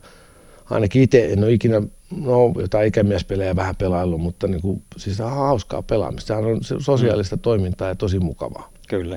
Ja sitten, ja helppo, tavallaan helppo aloituskynnys ja ää, ei vaadi tilalta niin paljon, niin se, se että, että jos esimerkiksi jossa Kiinakin varmasti länsimaistuu ja tulee länsimaisia ongelmia, niin jos siellä alettaisiin niin koululiikunnassa ja opistoliikunnassa, yliopistoliikunnassa niin kuin harrastepelaamista. Mm. Niin sit, kyllä se siitä sitten lähtee. Kyllä, kyllä ja se potentiaali on ihan, ihan huikea niin. siellä aloittamisen kynnys on, on tota, niin matala ja tietenkin salipädin vahvuus on se, että samaan peli, peliin, niin kuin jos puhutaan harrasteliikuntana, niin mahtuu monen tasosta pelaajia. Kyllä, niin, kyllä. Tai toisa, erot tasottuu niin. siinä, siinä tota, niin, toisin kuin joku koripallo on paljon vaikeampi, vaikeampi on, niin on. Niin kuin eri tasoisilla pelaajilla, tai lentopallokin. Niin, tai jää, jääkiekko, jos saa luistella. Niin. Mm. Ja sitten mm. vaatii jo sitten tilalta tai, tai sitten olla jäähalle ja kaikkea tällaista. Ja kyllä se salibändi täälläkin, niin kyllä se Japi aina puhuu niistä kauppakorkeakoulun sählyvuoroista, niin mm. siellähän ne on Japi ja Vinskin pelannut sählyä vaikka kuinka paljon. Kyllä, kyllä ja itsekin, itsekin siellä Joensuun yliopisto sählyssä aloittanut, no niin, siellä, siellä, niin, ne, siellä niin. ne perinteet. Hei, erittäin mielenkiintoista muistelua ja, ja tota, niin vähän valkeni tämä, tämä Fatpipekin tarinan alku todelliselta tekijämieheltä, niin mä lämpimästi Jussi kiitän sinua tästä rupattelusta ja, ja toivotan tota, niin aurinkoista kevään jatkoa. Samoin, kiitos kovasti ja salibändille kaikkea hyvää. Kiitoksia.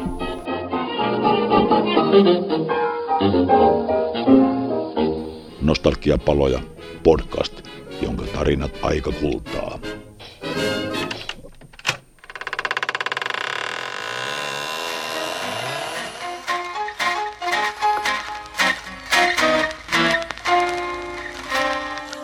Arkistojen kätköistä. Salibändin nostalgiapaloja.